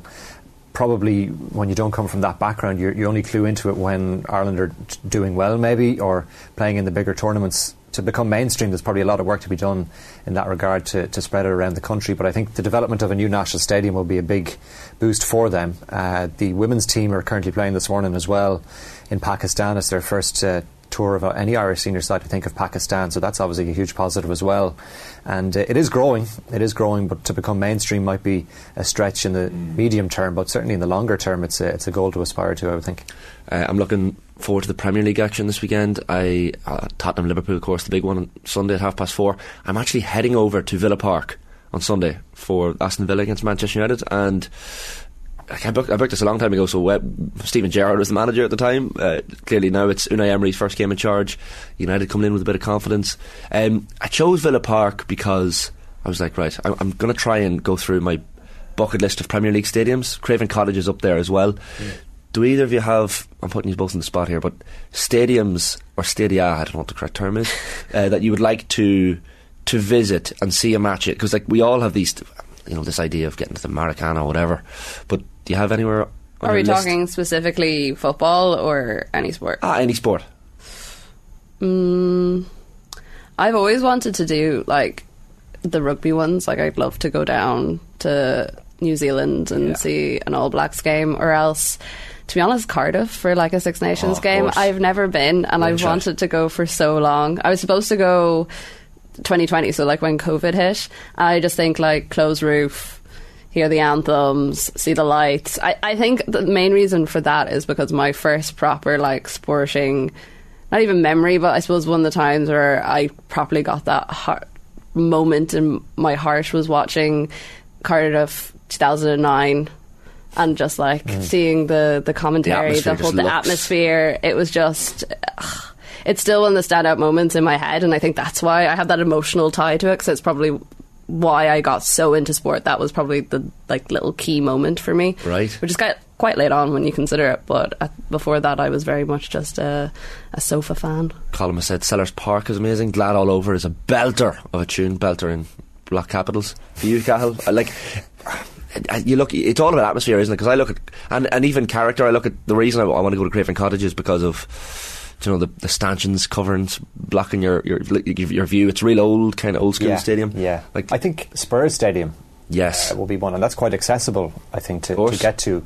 It looks fantastic. Um, I've heard the atmosphere around it's like bad in the sense Yeah. that I did- the fans are just I did not the very NFL nice. London I saw over there. Yeah. No, it wasn't a football match, so maybe the atmosphere is totally different. But uh, it, it, the great stadium, you could smell, as I said, the fresh paint off it. But like, you do need a bit of atmosphere. You do, and it's funny, we were just talking about that, and there's been commentary again this week about Ireland South Africa tomorrow at the Aviva Stadium and the lack or thereof of atmosphere at the Aviva Stadium. Yeah. Uh, over the years at different sporting fixtures, it's hard to get right because you've got to have a match day experience for fans and maybe people that aren't overly interested in the match itself, but you want to try and draw them into the sport somehow by offering a good fan experience, and you've got to marry that then with the you know fans that want to solely focus on the match. Uh, and I think the IRFU are going to do some uh, surveys around the three November internationals to try and glean some information from the people attending in terms of what they want. I think the Irish Times and Gerry Thornley has written about this uh, of late that there was one incident where. Uh, one uh, supporter said they had to get up 73 times in a match Ah, to here. let people in by them because they were going out to get drinks during the match. Jesus. Um, so you've got to try and marry the two experiences. Um, whether it's a case of at these venues that you keep the bars closed during the match themselves, whether you let keep the bars open, but people can't bring their drinks back to their seat. They'd have to drink in the concourse, and therefore people that are watching in their seats have an uninterrupted view of the match throughout the course of the first half. Then you can take your break at half time and back in again for the second half. Um, another thing at venues, I think, is is the use of phones.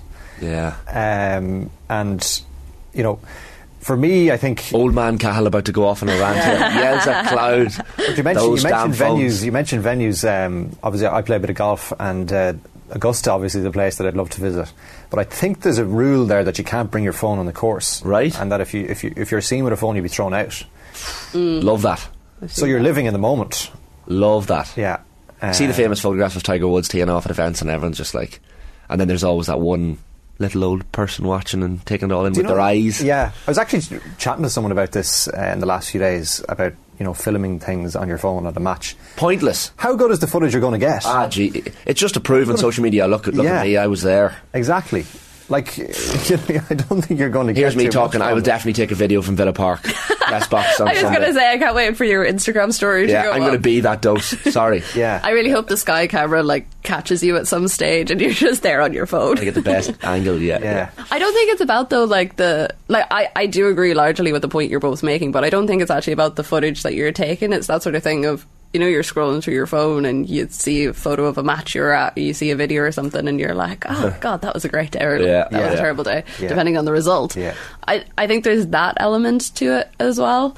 Like I, I do agree that there definitely should be less people on their phones at matches. And whenever, say, there's like a free kick or something, and literally Oh. everyone around you is on their phone, I'm, I don't Yeah. agree with that so much. But I was actually in the, the Stretford End singing section for a match last year. It was the United Villarreal game when Ronaldo scored that last minute winner. I think that was the game. And um, literally, there's a sign just before you, you enter into that uh, area of the of the stadium, and it says no phones. And like they're serious about it because I, I came out, I hadn't seen this in advance, but came out then and I was just taking a little video, and the guy behind me tapped me on the shoulder said, "Mate, no phones." And I was like, "Oh, apologies." I actually panicked and I was like, "Oh, uh, it's, it's for my mum. It's for my mum. I'm just taking a video for my mum at home and sending it back to her because she doesn't know I'm here." Uh, panicked, pure panic. We've got uh, some comments in on this as well. Centre court Wimbledon for me says Jim Sullivan. Um, you've been to Wimbledon, haven't you? I have, yeah. Centre court, Wimbledon, Andy Murray. That's what you want. It's insane. Like I remember one evening I was leaving um, Wimbledon, and you go to like kind of basically go into the housing that's nearby to get try and get an Uber to get out. And I was standing on top of a hill overlooking Wimbledon, and it was dark. The lights were on. Andy Murray was playing. Oh. And that you could hear it like it was reverberating around the entirety of Wimbledon. It was so Class. Because centre court is a very strange atmosphere. Anyways, like I've never been in a sporting event like it. You're sitting there, it's dead silent, and then play stops, and you just hear like champagne corks being popped all around the place. Because you can just bring in a full bottle of champagne with you, like they sell them Right. right outside, and there's just people chatting, and then play starts. You bring it to your and goes- seat, like? yeah. Well, because bizarre. it's a tennis crowd, I don't think they're as worried about someone Yeah. throwing a I mean, it's glass great, but it's bizarre. Yeah, but it's just so strange whenever the play st- or play stops, and it's just like pop, pop, pop Jeez, right. around the whole. Uh, Colm says our producer Kevin Bridges didn't allow any phones. Extremely strict about it. Good to see it. Good to see it. Um, soccer fans keeping away from going to the stadiums. Says LB. Sharks have a great stadium. They have a pool and playground next to the pitch for kids. Uh, someone else has commented regarding drinking in stadiums. There was also that incident in Cardiff last November when a child got vomited on. Yeah, that was a famous, infamous incident. Uh, you don't want to see that. Um, Munster hurling final in Thurles. No fake atmosphere created, just atmosphere created by fans and what's going on on the pitch. Love that. Yeah, I've never been to a Munster hurling final. Like, like, I spoke to, of course, there's the Ulster football final in Clones, the home of football as well. Been to many of them myself as Yeah, well. unbelievable. Like, Yeah. walking up the hill in the sun. And I spoke to like, Gavin White, the Kerry player, was in with me on last Saturday. And like even before we came on air, we were talking about that Monaghan Kerry Super 8s game in 2018 when Clifford scored the last minute goal to equalise. And the atmosphere, he said, the, the atmosphere that day was unlike any he'd experienced to that point. And that was his first year. So just mo- like, what's Markievicz Park like for, for atmosphere on a hot, sunny championship afternoon? Yeah, it's um, unfortunately it's been a while since there's been a big course, yeah, championship yeah. game. Um, thought you were going to say until there was a hot sunny afternoon in Sligo. Yeah, yeah, All my memories of being in Markievicz Park are like it's lashing Rain in the rain. west, yeah, yeah, yeah. yeah. Um, no, there were some really good days uh, back in the noughties. Mm. I can remember one of the first games I remember going to there was I think it was 2004. Sligo played Roscommon and it went to extra time. But Shane Curran Cake, who uh, published a book uh, in the last couple of years. Um, was in goal for Roscommon that day, and Sligo and Roscommon played out a draw. I think it was a, re- a replay actually, and it went to extra time. But that was the first time a goalkeeper had come out of goals, and he scored one-one. Uh, he scored a penalty. He he uh, had to try and save a penalty. I think Paul Taylor scored a penalty on it for Sligo, and then he scored an unbelievable free from the sideline. Um, I'm not sure Oh, there great things come out of. Connacht slash Sligo. uh, Cake is one of the great characters and a bloody good goalkeeper as well. But it's funny you mentioned Thurles. I've been to Thurles.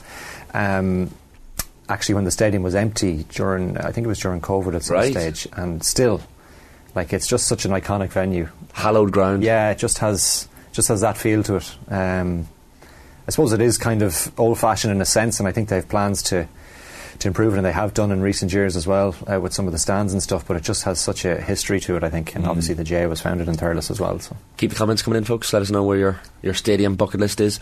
By the way, I've got my I've got my press pass ticket for Villa United. My brother Dara is desperately looking for a ticket.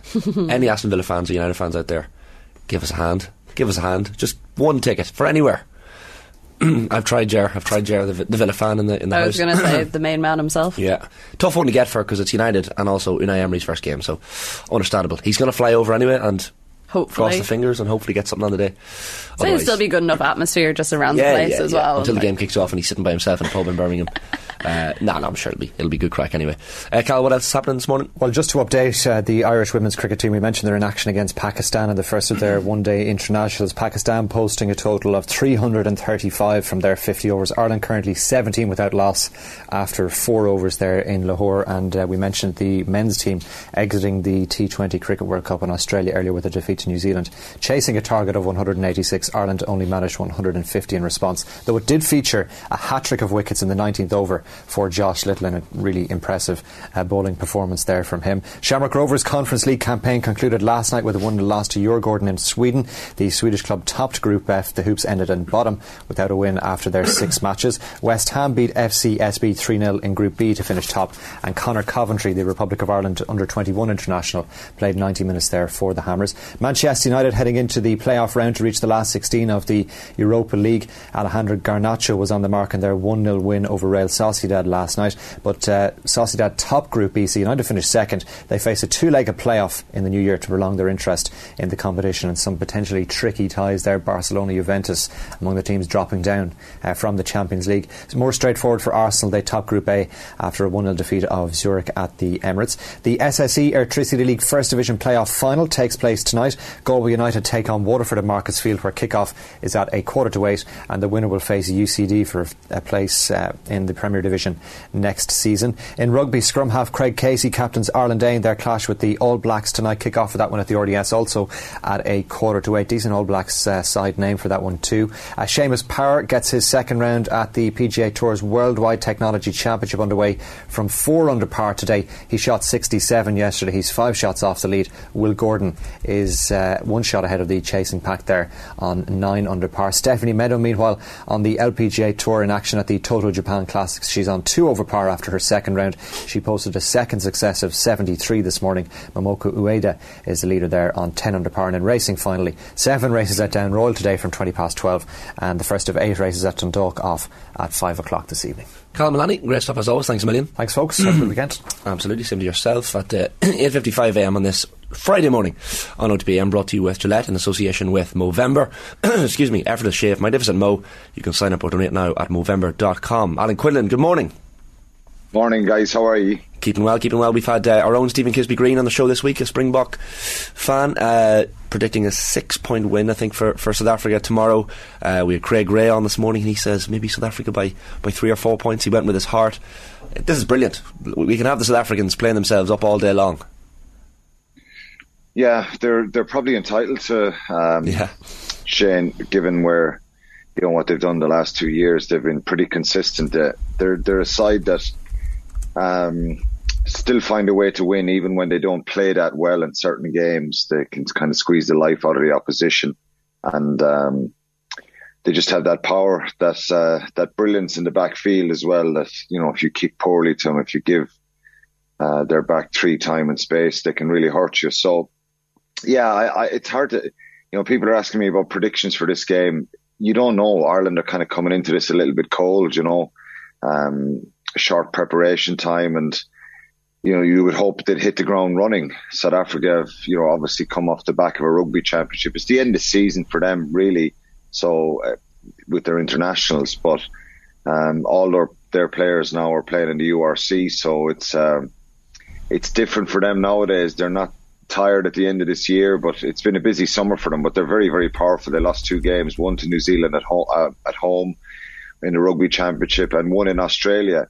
Um, and by their own admission, I think they didn't start those games well. So Ireland have got to start well tomorrow, and um, you know probably rightly so. Um, whether I, am not sure what the the bookies are making it. Um, certainly, uh, South Africa are probably slight favourites.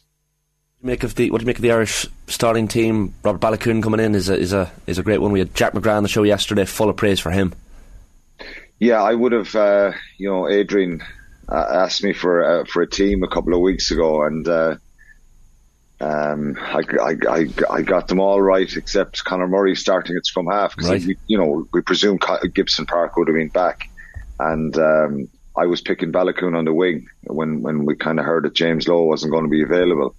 Um, I think he's an incredibly exciting player. He's been around a couple of years now. He's not a young young fella. He's 25.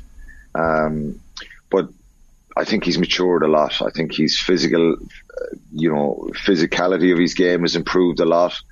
Um, his kick chase is good. He's he's obviously a big, tall man, and his biggest asset is that electric pace, you know. But there's more. You've got to have more to your game than that. You know, it has to be uh, an all-round game, and I think he's he's a super exciting player with incredible speed. But um, he's up against two wingers tomorrow in in Arendse and uh, uh, Mapimpi, who are very very good players and uh, very very dangerous players, and and Arendse is incredibly elusive, and obviously Chelsea, Cheslin Kolbe at full back. So um, you know he might get many opportunities tomorrow, uh, but he's got to do the you know the kick chase stuff, the defending well, get the the decision making right around your defence because that back three are going to test um, test Ireland, and they're going to kick as well. You know, he's going to have a lot of a lot of uh, kick receipts, but he's a brilliant player, and I think it's a great call from from Andy Farrell. If you were to pick out an area of the South Africa side that you you mentioned, like the back three there, that you're most worried about that Ireland won't be able to cope with, what would that be? Um, it, it'll probably be their forwards, Kathleen. Um, look, I think you, you, you, everybody knows they're they're a very physical side and they bring a real intensity to their game. And um, I think under Jack Nienaber and Rassie Erasmus, they've they've really zoned in and focused in on getting really super fit. Um, their conditioning and and being really relentless when they when you know when they're trying to grind down the opposition. Since those t- two guys have taken over, they've obviously turned everything around. They've won Test matches in New Zealand. They've you know won a World Cup, uh, rugby championship, um, and they've got real momentum. And I think they're maximising this group of players and getting the best out of them. Um, sometimes the game they play is not that flashy, but you know for any coach.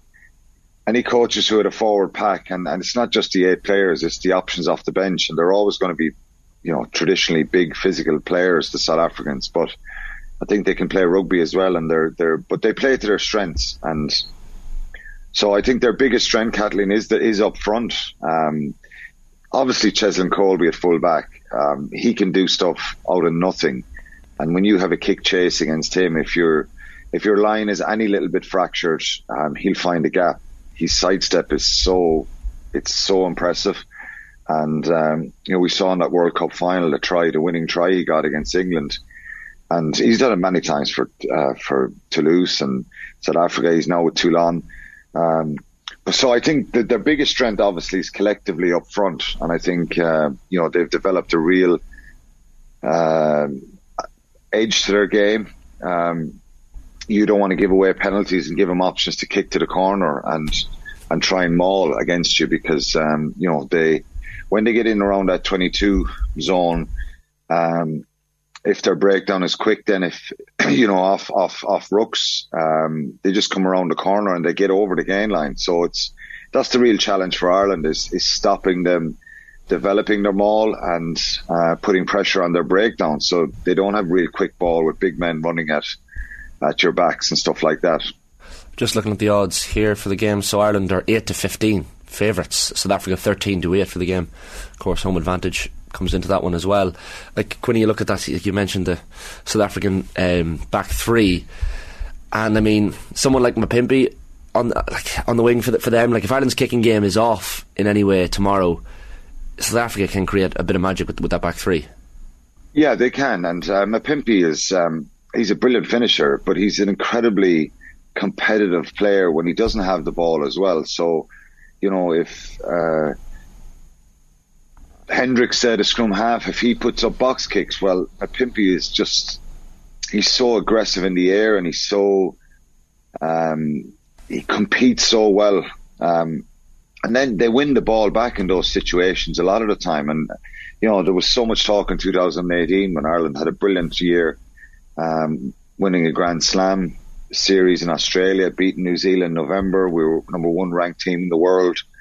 Um, coach of the year, player of the year, all that kind of stuff. And one of the big things that was jumping out with that Irish team around that time was was our kicking game. You know, the box kicking, the ability to win it back, um, putting pressure on the opposition, and using your kicking game really uh, so effectively. You know, that kind of uh, opposition team started to you know, get better themselves at kick receipts. Uh, they protected the the jumper better, um, and you know, they, it it changed the way Ireland played. And then they probably hit a brick wall in 2019 and just couldn't find any sort of confidence in their game. And you know, the Six Nations was disappointing. The World Cup warm ups and the World Cup itself. Uh, the point here is, you know, obviously it, South Africa.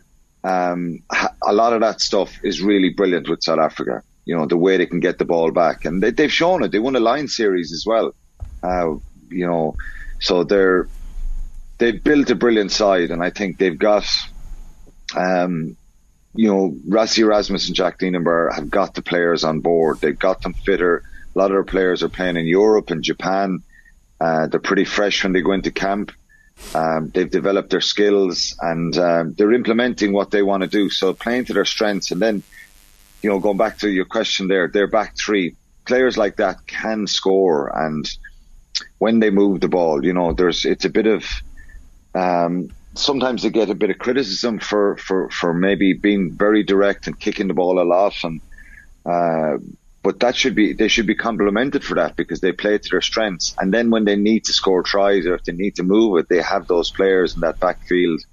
Um, Lukhanyo Am is not playing; he's injured. He's probably one of the best backs in the world. He's a brilliant uh, thirteen. Um, Kolbe would probably be on the wing, um, and you know, Willie le Roux is not, he's, he's on the bench, he's not playing back. So they're changing things around. Willemse at fly half, there's no, um, you know, they don't have Pollard there as well. So they're really trying to develop and for them psychologically to come to Dublin and, and beat Ireland would be a real statement. On the flip side of that, for Ireland to beat the world champions at Dublin would be great as well. Some people, some part of me thinks, God, do we, um, cause we thought we peaked a little bit early, um, not consciously that you want to peak and, and then kind of get to the top of the hill and start coming down the other side. Um, there's nothing wrong with continuing that momentum. And I think Ireland, for Ireland, they'd be looking to have a really good November. But it's a real test tomorrow because obviously South Africa are in our group at the World Cup. There's a potential maybe if we get out of the group to, to possibly meet France in the quarter final or New Zealand. Um, so these big games is kind of money in the bank and you learn stuff about the way you play and you know, we struggled a little bit last year in Paris with the physical strength of the, of, of the French. So we're going to get a real test tomorrow. And you can't just create players that are, you know, 120 kilos, six foot six or seven, uh, right across your back five. Um, South Africa probably can do that because they have so many big men to pick from. Um, but I think we can learn from the way we cope with uh, and not allowing situations like the maul develop. Um, being really technically good uh, around the tackle area and those collisions, stopping their momentum. Um, and you know, as I said, we, we, we did struggle a little bit against France, and we've we've struggled a little bit before against England when they were flying in 2019. So um, you can learn a lot from this game. But again, Ireland are kind of you know they haven't played since the summer, but they should have a spring in their step playing at home in the Aviva that um, that physicality you mentioned, like we spoke to Craig Ray about that, and uh, the six two split, the bomb squad, and um, just the size that that South African pack. Like, if you're from an Irish perspective, Quinny, are, are you? If you're on the Irish team preparing to face that physicality, are, are, you preparing for this game any differently than you would for, for another game, given the size and given the uh, just the intimidating nature of, of this South African pack, or, or is it just like any other game? it's not like any other game. I think it's, you know, uh, I think Shane, it's it's it's an intriguing kind of question. What do you do when you're playing a bigger side? I think you just probably have to be switched on and more alert to the fact that, you know, there's some times when guys run at you in tackles and matches, you you you make the tackle and you're pretty dominant, and you probably don't have to be as alert or as angry as fired up as you, as as um, uh, you don't need to be that way every time. But when you play South Africa and their forwards are running around the corner, you know, in other situations you make that leg tackle and you probably you win that gain line a little bit easier. Um, but when you you've these kind of big guys running at you, you just have to be. Uh, you have to have that enthusiasm and that uh, you have to be really alert and get off the line really quickly you know, it's like a big man running at you. If you let him build up a head of steam 10, 12 yards, well, it's, it's more difficult. That impact is a bit more telling. But if you can get six, five, six yards off the line quicker, he probably doesn't have that speed up. So you just got to focus on doing that more. Um, sometimes you can't stop it. You've just got to maybe take the tackle and lo- lose uh, lose the gain line a little bit. But Ireland are a confident side and they're a fit side and they're very cohesive and they showed the rugby they played and the challenge of winning in New Zealand was was immense. Um, so you know we're not we're no slouches ourselves. You know when you think of Furlong and Porter and Sheehan, that front row is as physical, if not can can match any side yeah. in the world. They're world class players, and um, you know the the scrummaging. You know Andrew Porter um, he's got to get his that side of the scrum right against Malherbe, who's been a rock solid kind of stonewall for, for, for the Springboks for a couple of years. But um, you just got to be more alert for it, really. And I think if you put down the weights of all the players, there's not going to be like 20 kilos per man. It's going to be one or two players that are a little bit different. I think their two second rows, Etzebeth and Lood de Jager, um, are bigger than James Ryan and, and Tadhg Beirne. There's probably a couple of kilos on them.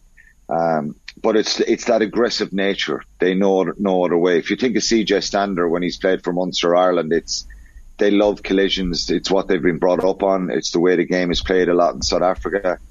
Um, so the problem for everybody else in the world is is they've developed their skills and they've become very intelligent in the way they've they've played against player uh, the opposition. And you know with Jack Nienaber and Rassie Erasmus being in, in Munster for a couple of years and, and making lots of changes, positive changes about um, with the Springboks. They've had mass, massive success. So that's a real challenge. And as a player, um, you just know that, and it sounds fairly obvious and, and stupid maybe, but you know, like I said at the start, is if you go half-hearted into a tackle, you're probably going to come out second best. Um, so Ireland have just got to be switched on and aggressive themselves, and I think you know they'll be confident if they can stretch the Springboks and and you know build multi-phase that they can cause them problems, and um, that could happen. Ireland could have. Uh, you know, Ireland can hurt any team the way they played. If they can get some of the stuff they did in New Zealand, they can hurt any side, and uh, that's that's what I'm looking forward to. How what their reaction is like. They've got to set the tone, and, and I think probably South Africa, one of the big things in, in, a lot of their success in recent years, even in that World Cup final, the way they start the game. If they start well and they get a couple of points on board, they're a great side at b- building a scoreline, uh, taking away the opposition, um, deflating the opposition with scrum penalties or breakdown penalties. Um, so yeah, that's it's an intriguing one, and I think uh, it'll be a real test for Ireland. Um, Quinny, finally, prediction time. Uh, like fill us with a bit of optimism here. I mean, I know we've got the week no, of the I'm Irish. Confident. I'm, I'm confident, and I, I really hope Conor Murray. It's his hundred cap. I think a few people. Um, Gibson Park hasn't played for a while. Obviously, he's on the bench, but Conor Murray starting. Um, you know, I really hope that it's it's a memorable hundred cap for him. I think he's been probably he's been world class for a number of years. Um, has his form dipped a little bit in the last two years? Probably a couple of years. Um, but he still has that quality, that experience, and I hope he has has a brilliant game. I think Ireland are good enough, mm. and uh, contrary to what Stephen was saying, I'm I'm predicting Ireland to win by seven or eight points. Love it, brilliant. Uh, finally, yeah, finally some optimism. And of course, you've got the, the Irish uh, A team playing against the New Zealand select tonight at the RDS as well. So, look forward to both of those games. Listen, Quinny, enjoy the action over the weekend. Cheers. Thanks, guys. Thanks a million. Alan Quinlan there with us, as he is always on a Friday. Uh, I should mention as well the Women's World Cup action continuing. Um, this weekend, tonight, late tonight, uh, tomorrow morning. So, favourites England looking to book a sixth World Cup final appearance. They're taking on the 2014 runners up Canada. That's at half past three tonight slash tomorrow morning. Uh, and then the hosts and defending champions New Zealand to looking to dispatch France in the other semi final as well. That will be half past six tomorrow morning. So two early starts, but it's at the semi final stage. And uh, for quality teams on show. So uh, looking forward to both of those games. Now, OTB AM at uh, 13 minutes past nine on this Friday morning. Brought to you with Gillette in association with Movember. Effortless shave, magnificent Mo. You can sign up or donate now at Movember.com. Here's what we've got on OTB Sports Radio coming up for the rest of today. From half past ten, we have live the crappy quiz. It is back. Adrian winning last week in a shock result. Uh, took the crappy quiz world by surprise uh, given his dire performances of late, um, breaking the longest streak in, in sporting history. Um, so congratulations to him. He'll try and defend his title. Not easy to do, uh, I know from experience. Half past 11, live, the football kickoff with Ger Cullum and Clive Allen. Uh, Clive Allen, the legend. Uh, I know Cullum loves speaking to Clive Allen, his good mate as well. Uh, that, that's coming from half past 11 this morning. 1 o'clock, it's OTB Gold, Kathrine Switzer. We have the Meath, Mount Rushmore, from 3 o'clock. From 4, it's Team 33's League of Ireland Legend interview with Mark Quigley. And then from 6pm, OTB Gold with Ronnie Delany. You can follow OTB across all our social channels and subscribe to the OTB Podcast Network for all the best in the latest sports content. After the break, we are live in studio with Daniel Davey author of the new book on nutrition. Eat up, the next level, perform at your best physically and mentally every day.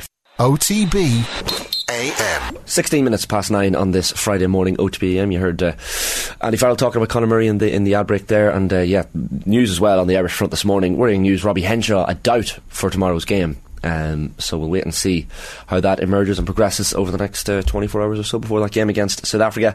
Now, delighted to be joined in studio uh, at this time by Daniel Davey. So, Daniel, I know you've been on this before, but you have a new book out. Uh, you'll see it here for folks on the, the stream. Eat up the next level. Perform at your best physically and mentally every day. Number one best-selling author Daniel Davey I should mention as well. So, uh, what's so what what's inspired this book? And uh, I guess in comparison to the to the previous book you've done. The first book was uh, about the basic principles of, of nutrition, and I guess trying to get the message across, as we were just saying, that food and eating good food uh, can actually be easier than a lot of people think. Uh, and that's the, thankfully, that's the feedback I get uh, that it is relatively simple once you make a start at it uh, and once you get into it. Uh, this book is a progression in terms of my own philosophy and experience. So I'm very fortunate to have been in a elite environments for the past almost 10 years. And this is an evolution. This is giving people an insight to how are athletes consistent and what can people take from athletes and those type of um, uh, those environments to be a little bit more consistent in their own lives. So more nutrition information a little bit more detail. Uh, and then there's a, a, focus on food that supports our immune system and food that you can eat around injury. And I noticed even uh, one of the lads in, in reception had a cast on his arm. And the first thing I'm thinking about is, I wonder, has he thought about the little things that he can do to support his recovery?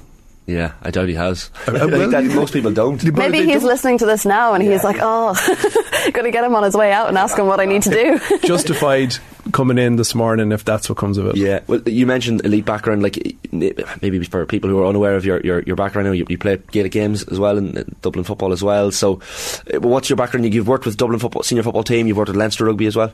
Yeah, I, I've I played uh, club football uh, for my own club at home, uh, Killarney Mullabrina in Sligo and Ballyboden St Enders. So this is Sligo everywhere. I'm from Sligo. We Cahill I'm from, Sligo. Sligo as well. Yeah. Part Screen. Oh no way! Yeah. Well, I'm the south and you're the north. um, but uh, we're we're still not that far from the no, coast. we're not. Um, yeah, half an hour anywhere in Sligo, you can you can reach any point. Um, so I I'm from Sligo, um, but I'm I'm in Dublin now for nearly twenty years, and uh, I, yeah, so I, have played club football at that level, and I'd like to think that I've lived it. You know, it's always been a fascination of mine. Body composition, performance, strength, all of these things, and now, as I said, uh, immunity and injury. But uh, I'm, I, I've worked with Leinster Rugby for almost ten years, and the Dublin senior football team uh, for nine years. Uh, but I, have done other things as well outside of that. It's, you know, golfers, jockey, athletics. Um, it's the variety in sport.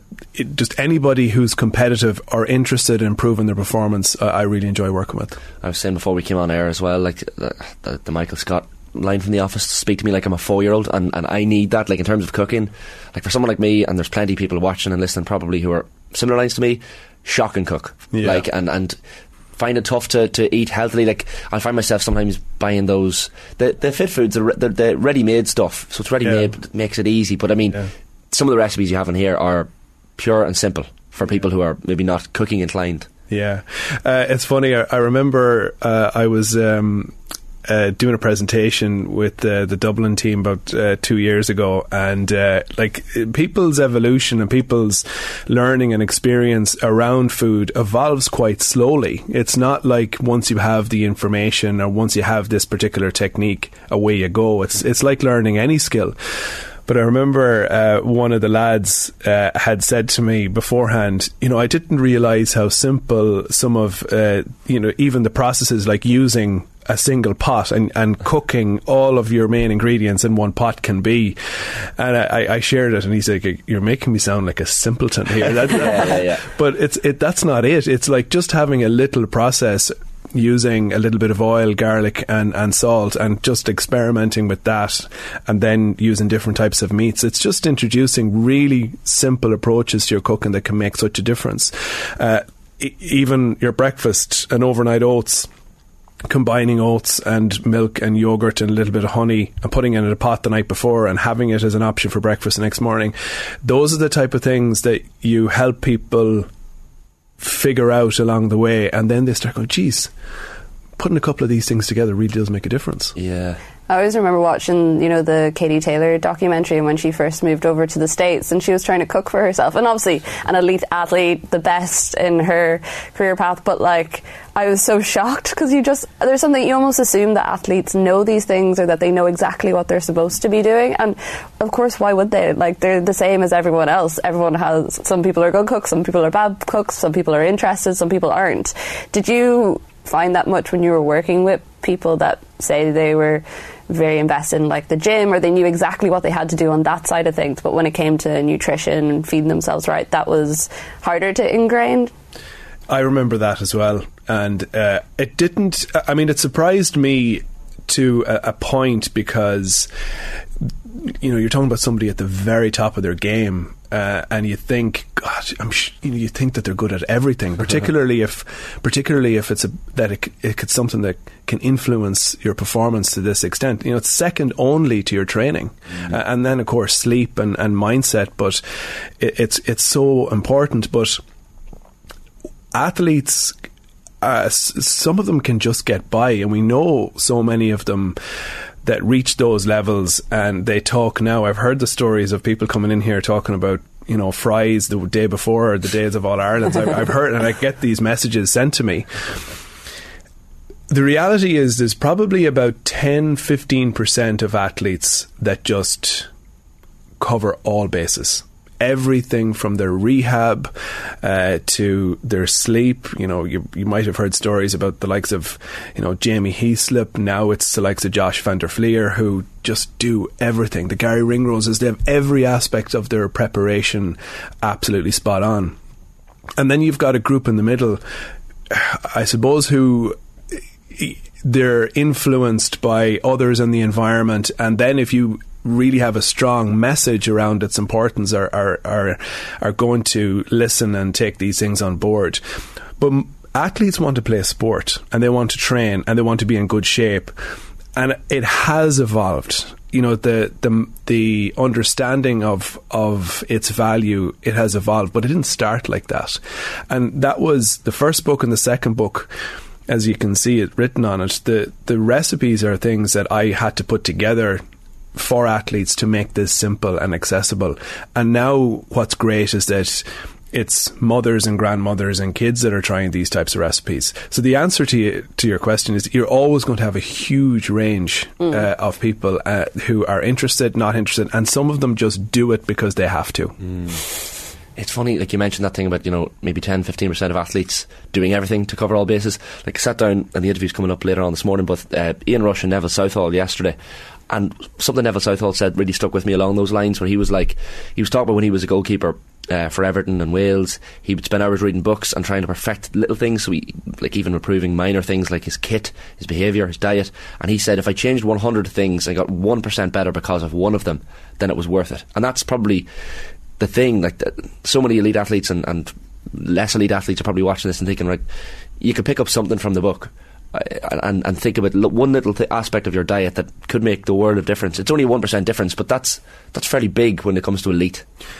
It's uh, it's absolutely huge, and what I have to manage is my. It definitely a stage was an obsession. You know how much value nutrition can provide for health and performance. It's you know in terms of lifestyle and how we feel and our energy and our outlook and confidence and mood. There's, I need to manage my own so that I'm not putting it on people. Yeah.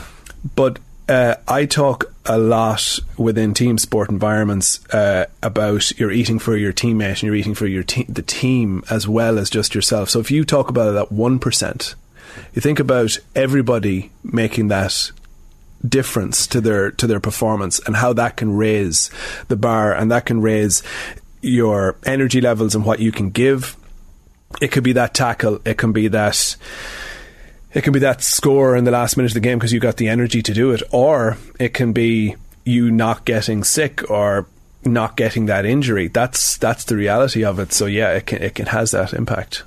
It's important to, and it's something you speak about as well, is building a positive relationship. You actually read a couple of pages. yeah, yeah, yeah. Listen, I, I'm the, the audience here. I'm the one who needs something like this Yeah. to, to make things simple. But like that is so important. Having a positive relationship with food because very often a lot of us, and I'd be guilty of it as well. Sometimes at the weekend, you know, you'd be sitting there going. Oh, I'll get a takeaway. It's just easy, simple. But like, it, you can actually have tasty food that's good for you as well. Yeah, I I've seen um, over the past, particularly the past three or four years, I've seen a, a, a big shift. Uh, and it's in the athlete world as well. So it's this building a positive mindset towards food, food being an investment, whereas we are surrounded with how do we cut calories? How do we, what do we cut out? What should we avoid? Is this food healthy or is this not healthy? And that's not good for us. And there's also an obsession, and I include a section in it as well. There's a bit of an obsession around tracking, uh, and uh, it's it's funny how people can get into this and and then not actually know how to get out of it and think that that's the only way. And it's exactly the other end of the spectrum is this very close uh, relationship or connection between how we're feeling. We've had a bad week or a bad day, and the answer is uh, it's a bottle of wine uh, on a Friday or it's a takeaway, and that only compounds the issue. So it's exactly it's those. It's recognizing well, what is it for you or what is it for me, and what are the small changes? It could be a breakfast for somebody. It could be the Friday night for somebody else. It could be bringing your lunch for somebody else. So it's not. Uh, it's motivation and our relationship with food can go up and down depending on the season, depending on whether we've had uh, a big weekend, whether there's a wedding coming up, holidays, those type of things, and we're trying to create that little bit more consistency and remove those kind of shorter term perspectives on food. And what would be your number one piece of advice to someone who's looking to introduce that sort of consistency to their life? Uh, it's it's to look at what their I, I would call them pinch points are. Where are the stress points in your week or in your day? And if you actually just focus on prioritizing something for that, it can make this huge knock on effect on the rest. So, a tiny example I had a, a, soccer player come to me looking to reduce uh, his body fat during COVID, and uh, he had a, he had a good five six percent body fat to lose, and the only thing we focused on was his lunch because he didn't have good uh, he didn't have good options within the canteen and where he was, and he wasn't consistent in bringing in his lunch. And what was happening was he'd either skip lunch or not have something substantial at lunchtime, and he would come home in bad form and really hungry, Yeah. and he'd overeat. And that this cycle continues. The only thing he did was focus on lunch, and it had this huge effect on his energy levels, on how he felt in the rest of the afternoon. But also, he wasn't overeating when he came in, or when he came, yeah, when he came in in the evening, and he dropped that body fat. You know, so it's that just real clarity on one particular area, like you mentioned, Shane. Yeah. That, my stomach rumbled as you were saying that. I skipped breakfast this morning. I'm like, I feel like a naughty kid in school. The headmaster here. I, I Uh, that's the last thing. That's the last thing you should be thinking because it's just right. Okay, well, Fix it. I think go go after that tomorrow. Yeah, yeah, exactly. It sometimes it takes that. Um, like, do, do you notice a difference between? And you do touch on it in the book as well. Like dealing with athletes versus non-athletes. Like, and I'm sure you, you have both both sides of the spectrum as well. But is there a ma- massive difference? Is it as big a difference as people think? Well, first of all, the demands of a, a a- those environments are significant, but also it, there's an there's accountability within these environments. You've got physios, strength and conditioning coaches. You've got the coaches, and there's the competition element. And if you're not doing these elements, somebody else will, which means you're not going to play. So that's a huge driving motivator. Uh, and we don't tend to have that if we're outside of those environments or outside team environments or clubs and, and that's the benefit that being a part of something brings and the reality of it is is that it is much more challenging when you're on your own uh, and you got to build in that accountability, and it's understanding those principles first and foremost. So what exactly, uh, like you mentioned um, already, Shane Catney, about what is the one thing? Well, look at your week and try and create what I would consider as a high performing schedule or plan for yourself. And prioritize one or two areas and there's a a very simple process. And people do it in business people do it in sport but there isn't enough thinking about it within lifestyle more broadly in the general population what's working and what's not working. Yeah. And people in business, and you probably do it even in here. Well, what are the things that people are engaging with? What are people not engaging with? Well, it's exactly the same within your nutrition. Did that one thing that I tried to implement, your breakfast, mm. how did that make me feel? Did my energy levels improve? Did I like the breakfast? You know, did it make me feel full? Or do I need to try something different? Yeah. And it's that simple process over one or two things that that's what happens within elite environments around game plans, uh, around strength and conditioning plans, around every aspect. And that's what I'm trying to communicate in, uh, around s- simple planning. Absolutely how did it make me feel? It made me feel hungry and sad this morning. yeah. so I'm yeah. definitely and your tummy that. is rumbling. Yeah, exactly. I'm going to fix that. Uh, lovely comment, finally, Daniel in from uh, Shifty Lad, one of our regular comments on, on the, the, the, stream. He says, Daniel, do you have a website or Twitter to give an appointment? Do you deal with long time injury, etc.? Thanks for coming on. Yeah, I, I do. Uh, the injury one is, is is fascinating for me because I think that's the space that's evolved the most in recent years, and it's actually not necessarily just the information. People immediately think about things like supplements. It's more of having a process, maintaining strength, and maintaining a structure. That's that's the big value. I have a website. Uh, it's daveynutrition.com, and it's at Davey Nutrition uh, on all platforms. So can people get the, the book on the website? All good bookstores as well, I'd imagine? Uh, Eason's, Dubray, all of them, the book station, they all have uh, have the book now. And for everyone who's bought it and supported it, uh, thanks very much. Yeah, very lovely, much appreciated. Lo- lovely pictures of the of the ingredients and recipes as well, which it, it, just makes it simple. You've got the serves to preparation time, cooking time, total time, equipment, and just goes through it and ingredients on the left hand side as well. So yeah, simple. the idea is evidence. So it's an evidence based nutrition book with practical ways of you achieving that evidence based approach. Yeah. yeah. absolutely. So eat up the next level, perform at your best physically and mentally every day. Daniel, Daniel Davey, thanks a million for, for coming well, thank us, you. as always. Thanks very much. Much appreciated. Uh, folks, that is uh, all we have time for. 9.33am on this Friday morning. OTBAM back Monday morning with the return of Jer, Nathan and those famous Gillette Labs performance rankings. We'll have all the reaction, of course, to Ireland's game against South Africa, which is tomorrow. Reflect on the weekend's Premier League action with the former Manchester City defender Nedum Onuoha, plus much more besides right now. Going to leave you with the, the chat I've already mentioned. The, spoke down, uh, sat down yesterday in Dublin with Liverpool legend Ian Rush and Everton legend Neville Southall, two Welsh legends in their own right as well.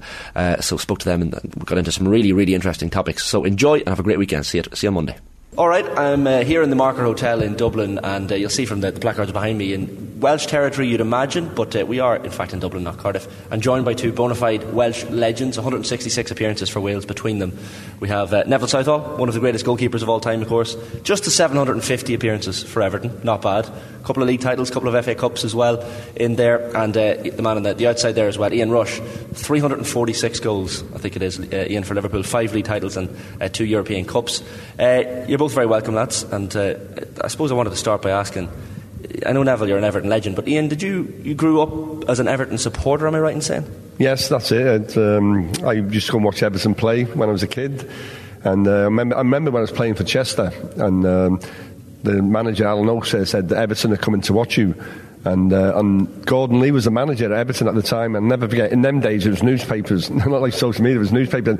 And he said, and Virgie said, like, Ian Rush was not good enough to play for Everton. And I was gutted, to tell you the truth. I was gutted. Then three, three months later, I signed for Liverpool. And it was in me back of my mind there, I'm, I'm going to make Everton pay. I have often wondered, like, when, like say, you're, you're both Welsh teammates, you were Welsh teammates, of course, throughout the 80s and, and part of the 90s, but eh, when you're both playing for a rival Everton and Liverpool, rival clubs in Merseyside, are you still able to kind of socialise and go out together in Liverpool, or is it a case of, geez, you can't be seen as a toffee and a red together? What was your experience of living in the same city but uh, playing for very much rival teams now. Well, Rush used to go to different places from me, to be fair. yeah. much, much different places. no, uh, look, I, I, think I think it's just mutual respect. And I would have never thought of him as an enemy. I just thought of him as a, a great player. And you want to play against great players in your career. And the more times you played him, the better it got. And, and, and what I thought what was nice is we, we never really spoke about it with Wales. We just whatever the score was just gone. We were concentrating on Wales. So yeah, we didn't really have a problem with that at all. One of the, I suppose, one of the famous games where you came up against each other was the, the '89 FA Cup final, three-two Liverpool, instant classic. Uh, Ian, you with, you with the, the two Mm. goals for Liverpool that day. A uh, load of Irish lads on, on I know Kevin Sheedy was on, on your own team, and you had Staunton and uh, who else? Whelan, Aldridge, Houghton. It was an, it was an Irish team. A lot, Yeah. of, lot of lads there. Um, what was it like coming up against this guy? I, he, I mean, he made your life hell that day, particularly, but uh, at Liverpool got over the line. But it's still one of those FA Cup finals that you can maybe look back on now and, and think, geez, what a, what a classic of a match to be involved in. Well, it wasn't really because we lost. Maybe not for Everton fans. Sorry, sorry. Yeah. No, look, uh, we were never in the game really until we made a substitution. I think Stuart McCall came on, changed the game a little bit. It was boiling hot, and to be fair, it's it's, it's difficult when you when you when you play against Liverpool because they're a good team. Do you know what I mean? And people think that it's rivalry, but it is rivalry. But if Liverpool don't have a strong Everton, they don't do as well. And if Everton don't have a strong Liverpool, they don't do as well because you need you need that rivalry, I suppose, in the city as, as much as you need the respect. And I think respect between the two clubs. When I we used to look at him and his team, say right, we need to match these and we need to beat these if we want to win anything because they were the best team in well in Europe at the time. To be fair, if not the world, because they used to play the Mickey Mouse World Games then, did they? But yeah, so I think for us it was a case of if we could beat these, then we could finish above them. We'd win the league and we'd win a cup. Was it was it different for you, Ian, when you're when you're through on goal and, and you're coming up against Neville, someone a goalkeeper you know so well from training with the national team? Uh, are you psychologically thinking of it any differently, or has it all just happened so fast that it, it, it's irrelevant, really? I think it just it just happened so fast. I think you, if you think about it, you won't score. It's as simple as that, and that's what happens. And uh, you know, I think I scored 28 goals against Everton. And but I, it would have been 48 only because of Nev. You know, because Yeah. people talk about those I scored, but I missed quite a few one-on-ones and all that because Nev was in goal. So people say that I would, I would genuinely would have scored like in my 40s um, against Everton. But uh, when you when you one-on-one, you um, you don't think about it. You just do what's do natural, and um, that's how you score the goals. I, I love hearing about you know sliding doors moments in footballers' careers, and I know Neville, you, like you came to football relatively late compared to compared to most people, but uh, was it true? And I think you, you might have written about this before. Like you, you got a call, you got a call from Alex Ferguson just prior to them signing Peter Schmeichel, uh, trying to sign you for, for Manchester United. But maybe tell us why, how that didn't work out. Because again, sliding doors moments, life could have worked out in other ways. But as it as it was, you didn't end up heading to Old Trafford. No, I, I mean, I never give anybody my home number. I didn't even want to give it the club, to be fair. and then one Sunday afternoon, I was sat in the house and the phone rang. And he said, uh, up, he said, oh, Alex Ferguson here. And when he had f- off, I thought, I thought it was Andy Gray messing about. so I put the phone down. And then 10 minutes later, he phoned back and said, oh, it is Alex Ferguson, blah, blah, we're interested in this. And then, obviously, I just said, look, you're going to have to speak to my agent, whatever. But Les Seeley told me at the time, whether it's true or not, that once I'd sat by the post in the Leeds game, he wasn't interested. Right. So it wasn't that phone call. It was the fact that I sat by the post. He didn't like so. But to me, you got to do what you got to do, haven't you? You got to have. I mean, football's probably missing character at the minute, and characters. You know, you, you look at different sports that have characters, and it increases the interest. And maybe that's an element of it that you need more of that. That you need Yeah, the, you the of, of the world. And You can't anymore because it's there's 80 cameras round the ground. no, and the way that society is at the moment, you can't you can't be seen to be doing anything. Do you know what I mean? Imagine if if they say anything out of line, they just get absolutely hammered. So they come out, and it's the blandest thing. It's funny now because I, I watch the telly on a Sunday and that, and then on a Monday you don't read about the game. You read about what the pundits were arguing about. Nothing about the games. It's, it's about what the pundits said. I'm thinking, hang on a minute, where did we switch from having look at a, a good game to having whatever Roy Keane said something to Jamie Carragher or Gary Neville? But I find it quite weird. Yeah. Yeah, I think it, it's right. Nev's right there. I think it's, uh, you know, people say you wish you were playing football today. I don't because uh, I, had, I had a great time off the pitch as well, and that's what it's all about. And we can we can have stories to tell when we finish playing football. I think footballers today, I don't think they'll have any. And we had a laugh and a joke in the dressing room every day. I'm not sure whether you get that anymore. Yeah, well, and also, there's no bollockings anymore. Yeah. Because I, I know for a fact that some of the people don't like raised voices, which which is fine in some ways, but the players we played with, some of them, would like an absolute bollock in at half time to make them play better. So all of them people who, who want a G up don't get a G up because everything's flat. And, and I think if you look at football now, right, in general, it's all about telling them what they can't do. Yeah. Right? It's about you can't play this many games, you can't play this many minutes, you can't train like this, you can't do this, you can't do that. And then I think football's flatlined, and that's why you don't get characters. You don't get players like him anymore. You, you don't get world class. If you can name me 10 world class players, you're doing well. Right. Well, that, that, the other thing is as well, like when you look at the modern game, I mean, you, you talk about sitting beside the post. You'd have had, you'd have three or three and a half, four minutes to sit beside the post for VAR decisions in, in the modern Yeah. game. You know, which totally Yeah, different. see, my thing is, they're not used to watching telly. Why don't they get the people off Gogglebox to do VAR?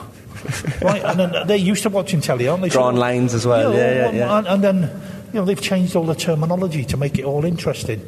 You know, between the lines and all that. Uh, We all play between the lines. That's what's. yeah. So, oh, we play. below- Oh, he's in. And the other thing that gets right on my nerves is, oh, he's a number six. He's a number nine. What does that mean? His nine could be different to his nine, which could be different A to false number nine. Yeah, a- a false number nine. Right, do you know what, What's a do you know true what- number Do you know what a false number nine is? Somebody who can't play up front and he can't play midfield. so they've got to float around that little area, and they, they, haven't, they haven't come on name with him apart from somebody who's not very good. Yeah, so yeah. you become a false nine. So you don't do the run up front. You don't track back in midfield. You're a, lu- what we would have called a luxury player, but you only put on the last ten minutes in the hope that you might get a result. But where, are you, where are you getting all these numbers from? And they all talk as if it's a different language now. Yeah, I, I don't get it. Well, what happened to being a centre half? You're not a centre half, oh, you're the number four. No offence to all the false number nines out there. Uh, no, to take yeah. any offence. Ian, when you look at, like, and Neville's brought it up, like, when you look at the number of world class players, maybe granted it is less than, than it used to be, but someone like Erling Haaland, like seeing him day out, day in, day out in the Premier League, it almost feels feel quite privileged as a football fan now to be able to just watch someone of, of that talent like he's like a robot. Oh, he's, he's incredible. You know, the man, I think he scored 20 odd goals already. so he's, uh, and he's playing in the right side as well. I think the Manchester City, I think if Manchester City would have signed Harry Kane last year, I think Harry Kane would do exactly the same. Yeah. No, they would, they've been looking for a proper uh, number nine, not a false one, a proper number nine. Yeah, yeah. and, uh, but he's, he's, he's a joy to watch. Neville, I, I've read different uh, part times. Like you're someone who took inspiration from, from other sports and, and like you know watching whether it be boxers or, or golfers and trying to you know see how they improved balance and agility and different things. There's a great quote from you. If I changed hundred things and got one percent better because of it, it was worth it. Like you talk about minor kit changes, behaviour changes. For you, it seemed to be when you were a footballer. You know, sweat the small stuff essentially, and, and, and, and you know improve yourself in little ways. Well, what's the idea of playing football? To be the best. And so you have to you have to have, go through everything all the time to be the best. You, you don't, and that's the other thing. Now, I was allowed to do extra and extra. They, these aren't allowed to do anything extra anymore because they want to get him in. You've done an hour, you better come in because you might get tired. Do you know what I mean? I, I can't remember anybody in my career or yours saying, "Oh, you look a bit tired. Probably have a have a day off this week." 'Cause it, I think you only get tired when you're losing, don't you? That's, if, if you're winning, you'll never get tired when you're winning. yeah, yeah. Yeah. No, and I, th- I think it's just if you're going to go and do a job, right, you want to be the best at it. Because somebody down the road, I always thought when I went to training, if I don't do what I want to do today, somebody down the road is going to do it and they're going to be better than me. And I don't want that. I want to be the best. And that's why I like playing against the best. Because that's the way you challenge yourself and get better by playing against the best. Well, well, that's a good point that you raise as well. Is that the, you know uh, you don't probably get tired when you're when you're winning, and and Ian, like one team that maybe is feeling a little bit tired at the minute is potentially Liverpool. Uh, like granted, got the job done in their Champions League group, but Mm. and then after the City game, everyone's thinking right, they're going to push on now. This is going to be the them. But to lose to Forest and Leeds, two teams you expect to beat any day of the week uh, for Liverpool's team of Liverpool's caliber. Uh, how do you assess what's happening with Jurgen Klopp and that team at the minute? Well, I just think uh, they had such a, a magnificent season last season. You know, people expecting the same, and you're not going to get that. Know, we nearly won a quadruple. We had a great season, winning two trophies. So you, the expectations are there, and when you and I I do think it's a matter of coming back early. They haven't had enough rest, you know, because of the World Cup coming on.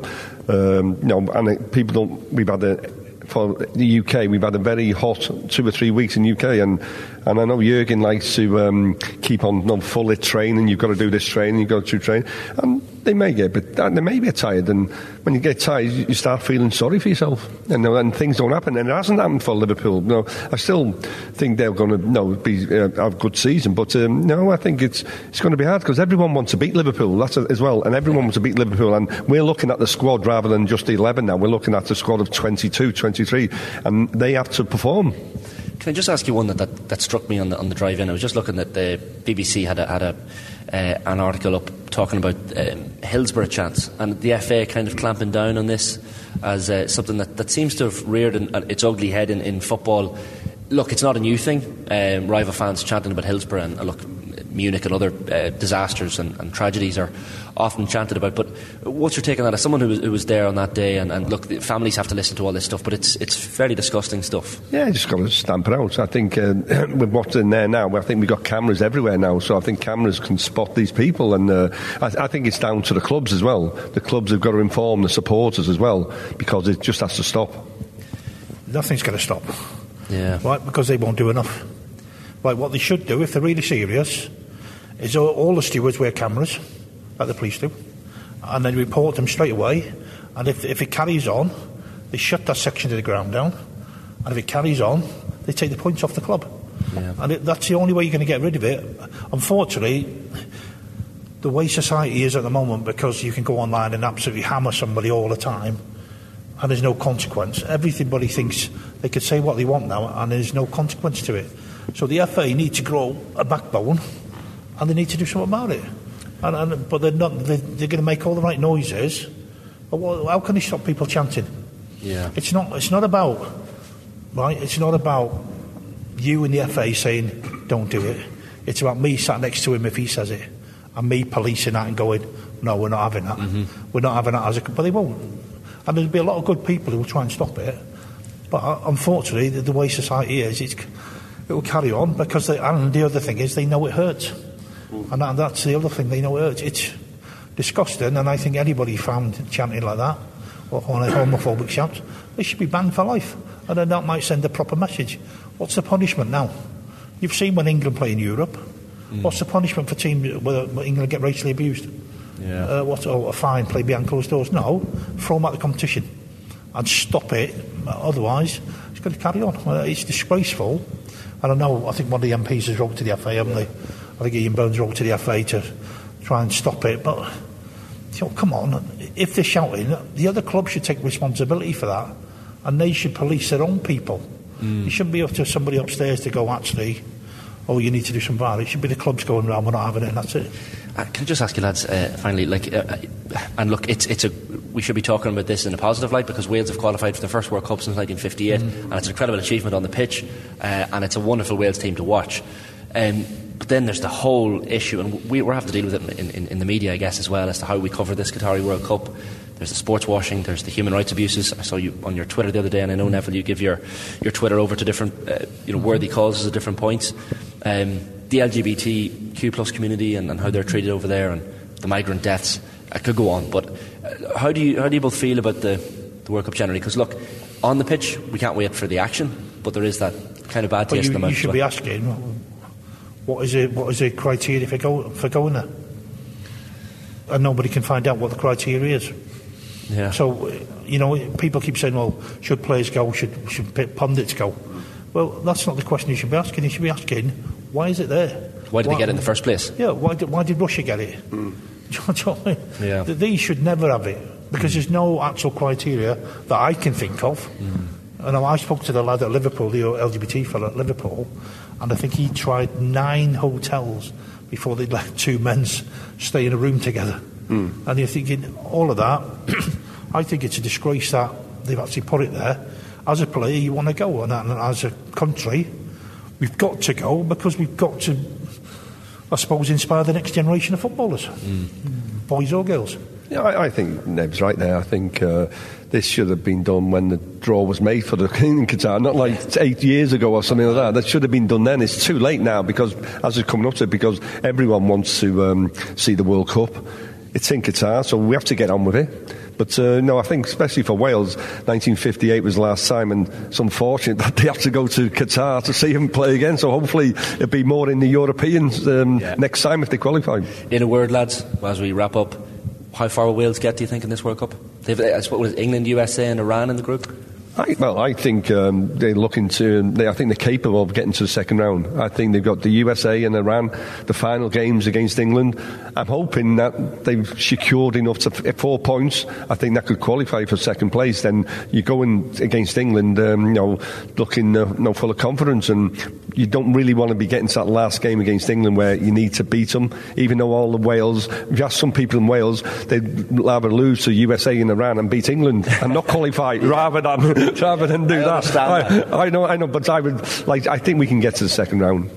What have you, you Neville, by far? Well, I look at the three teams and think that all of them are beatable. Right. So we should get out of the group.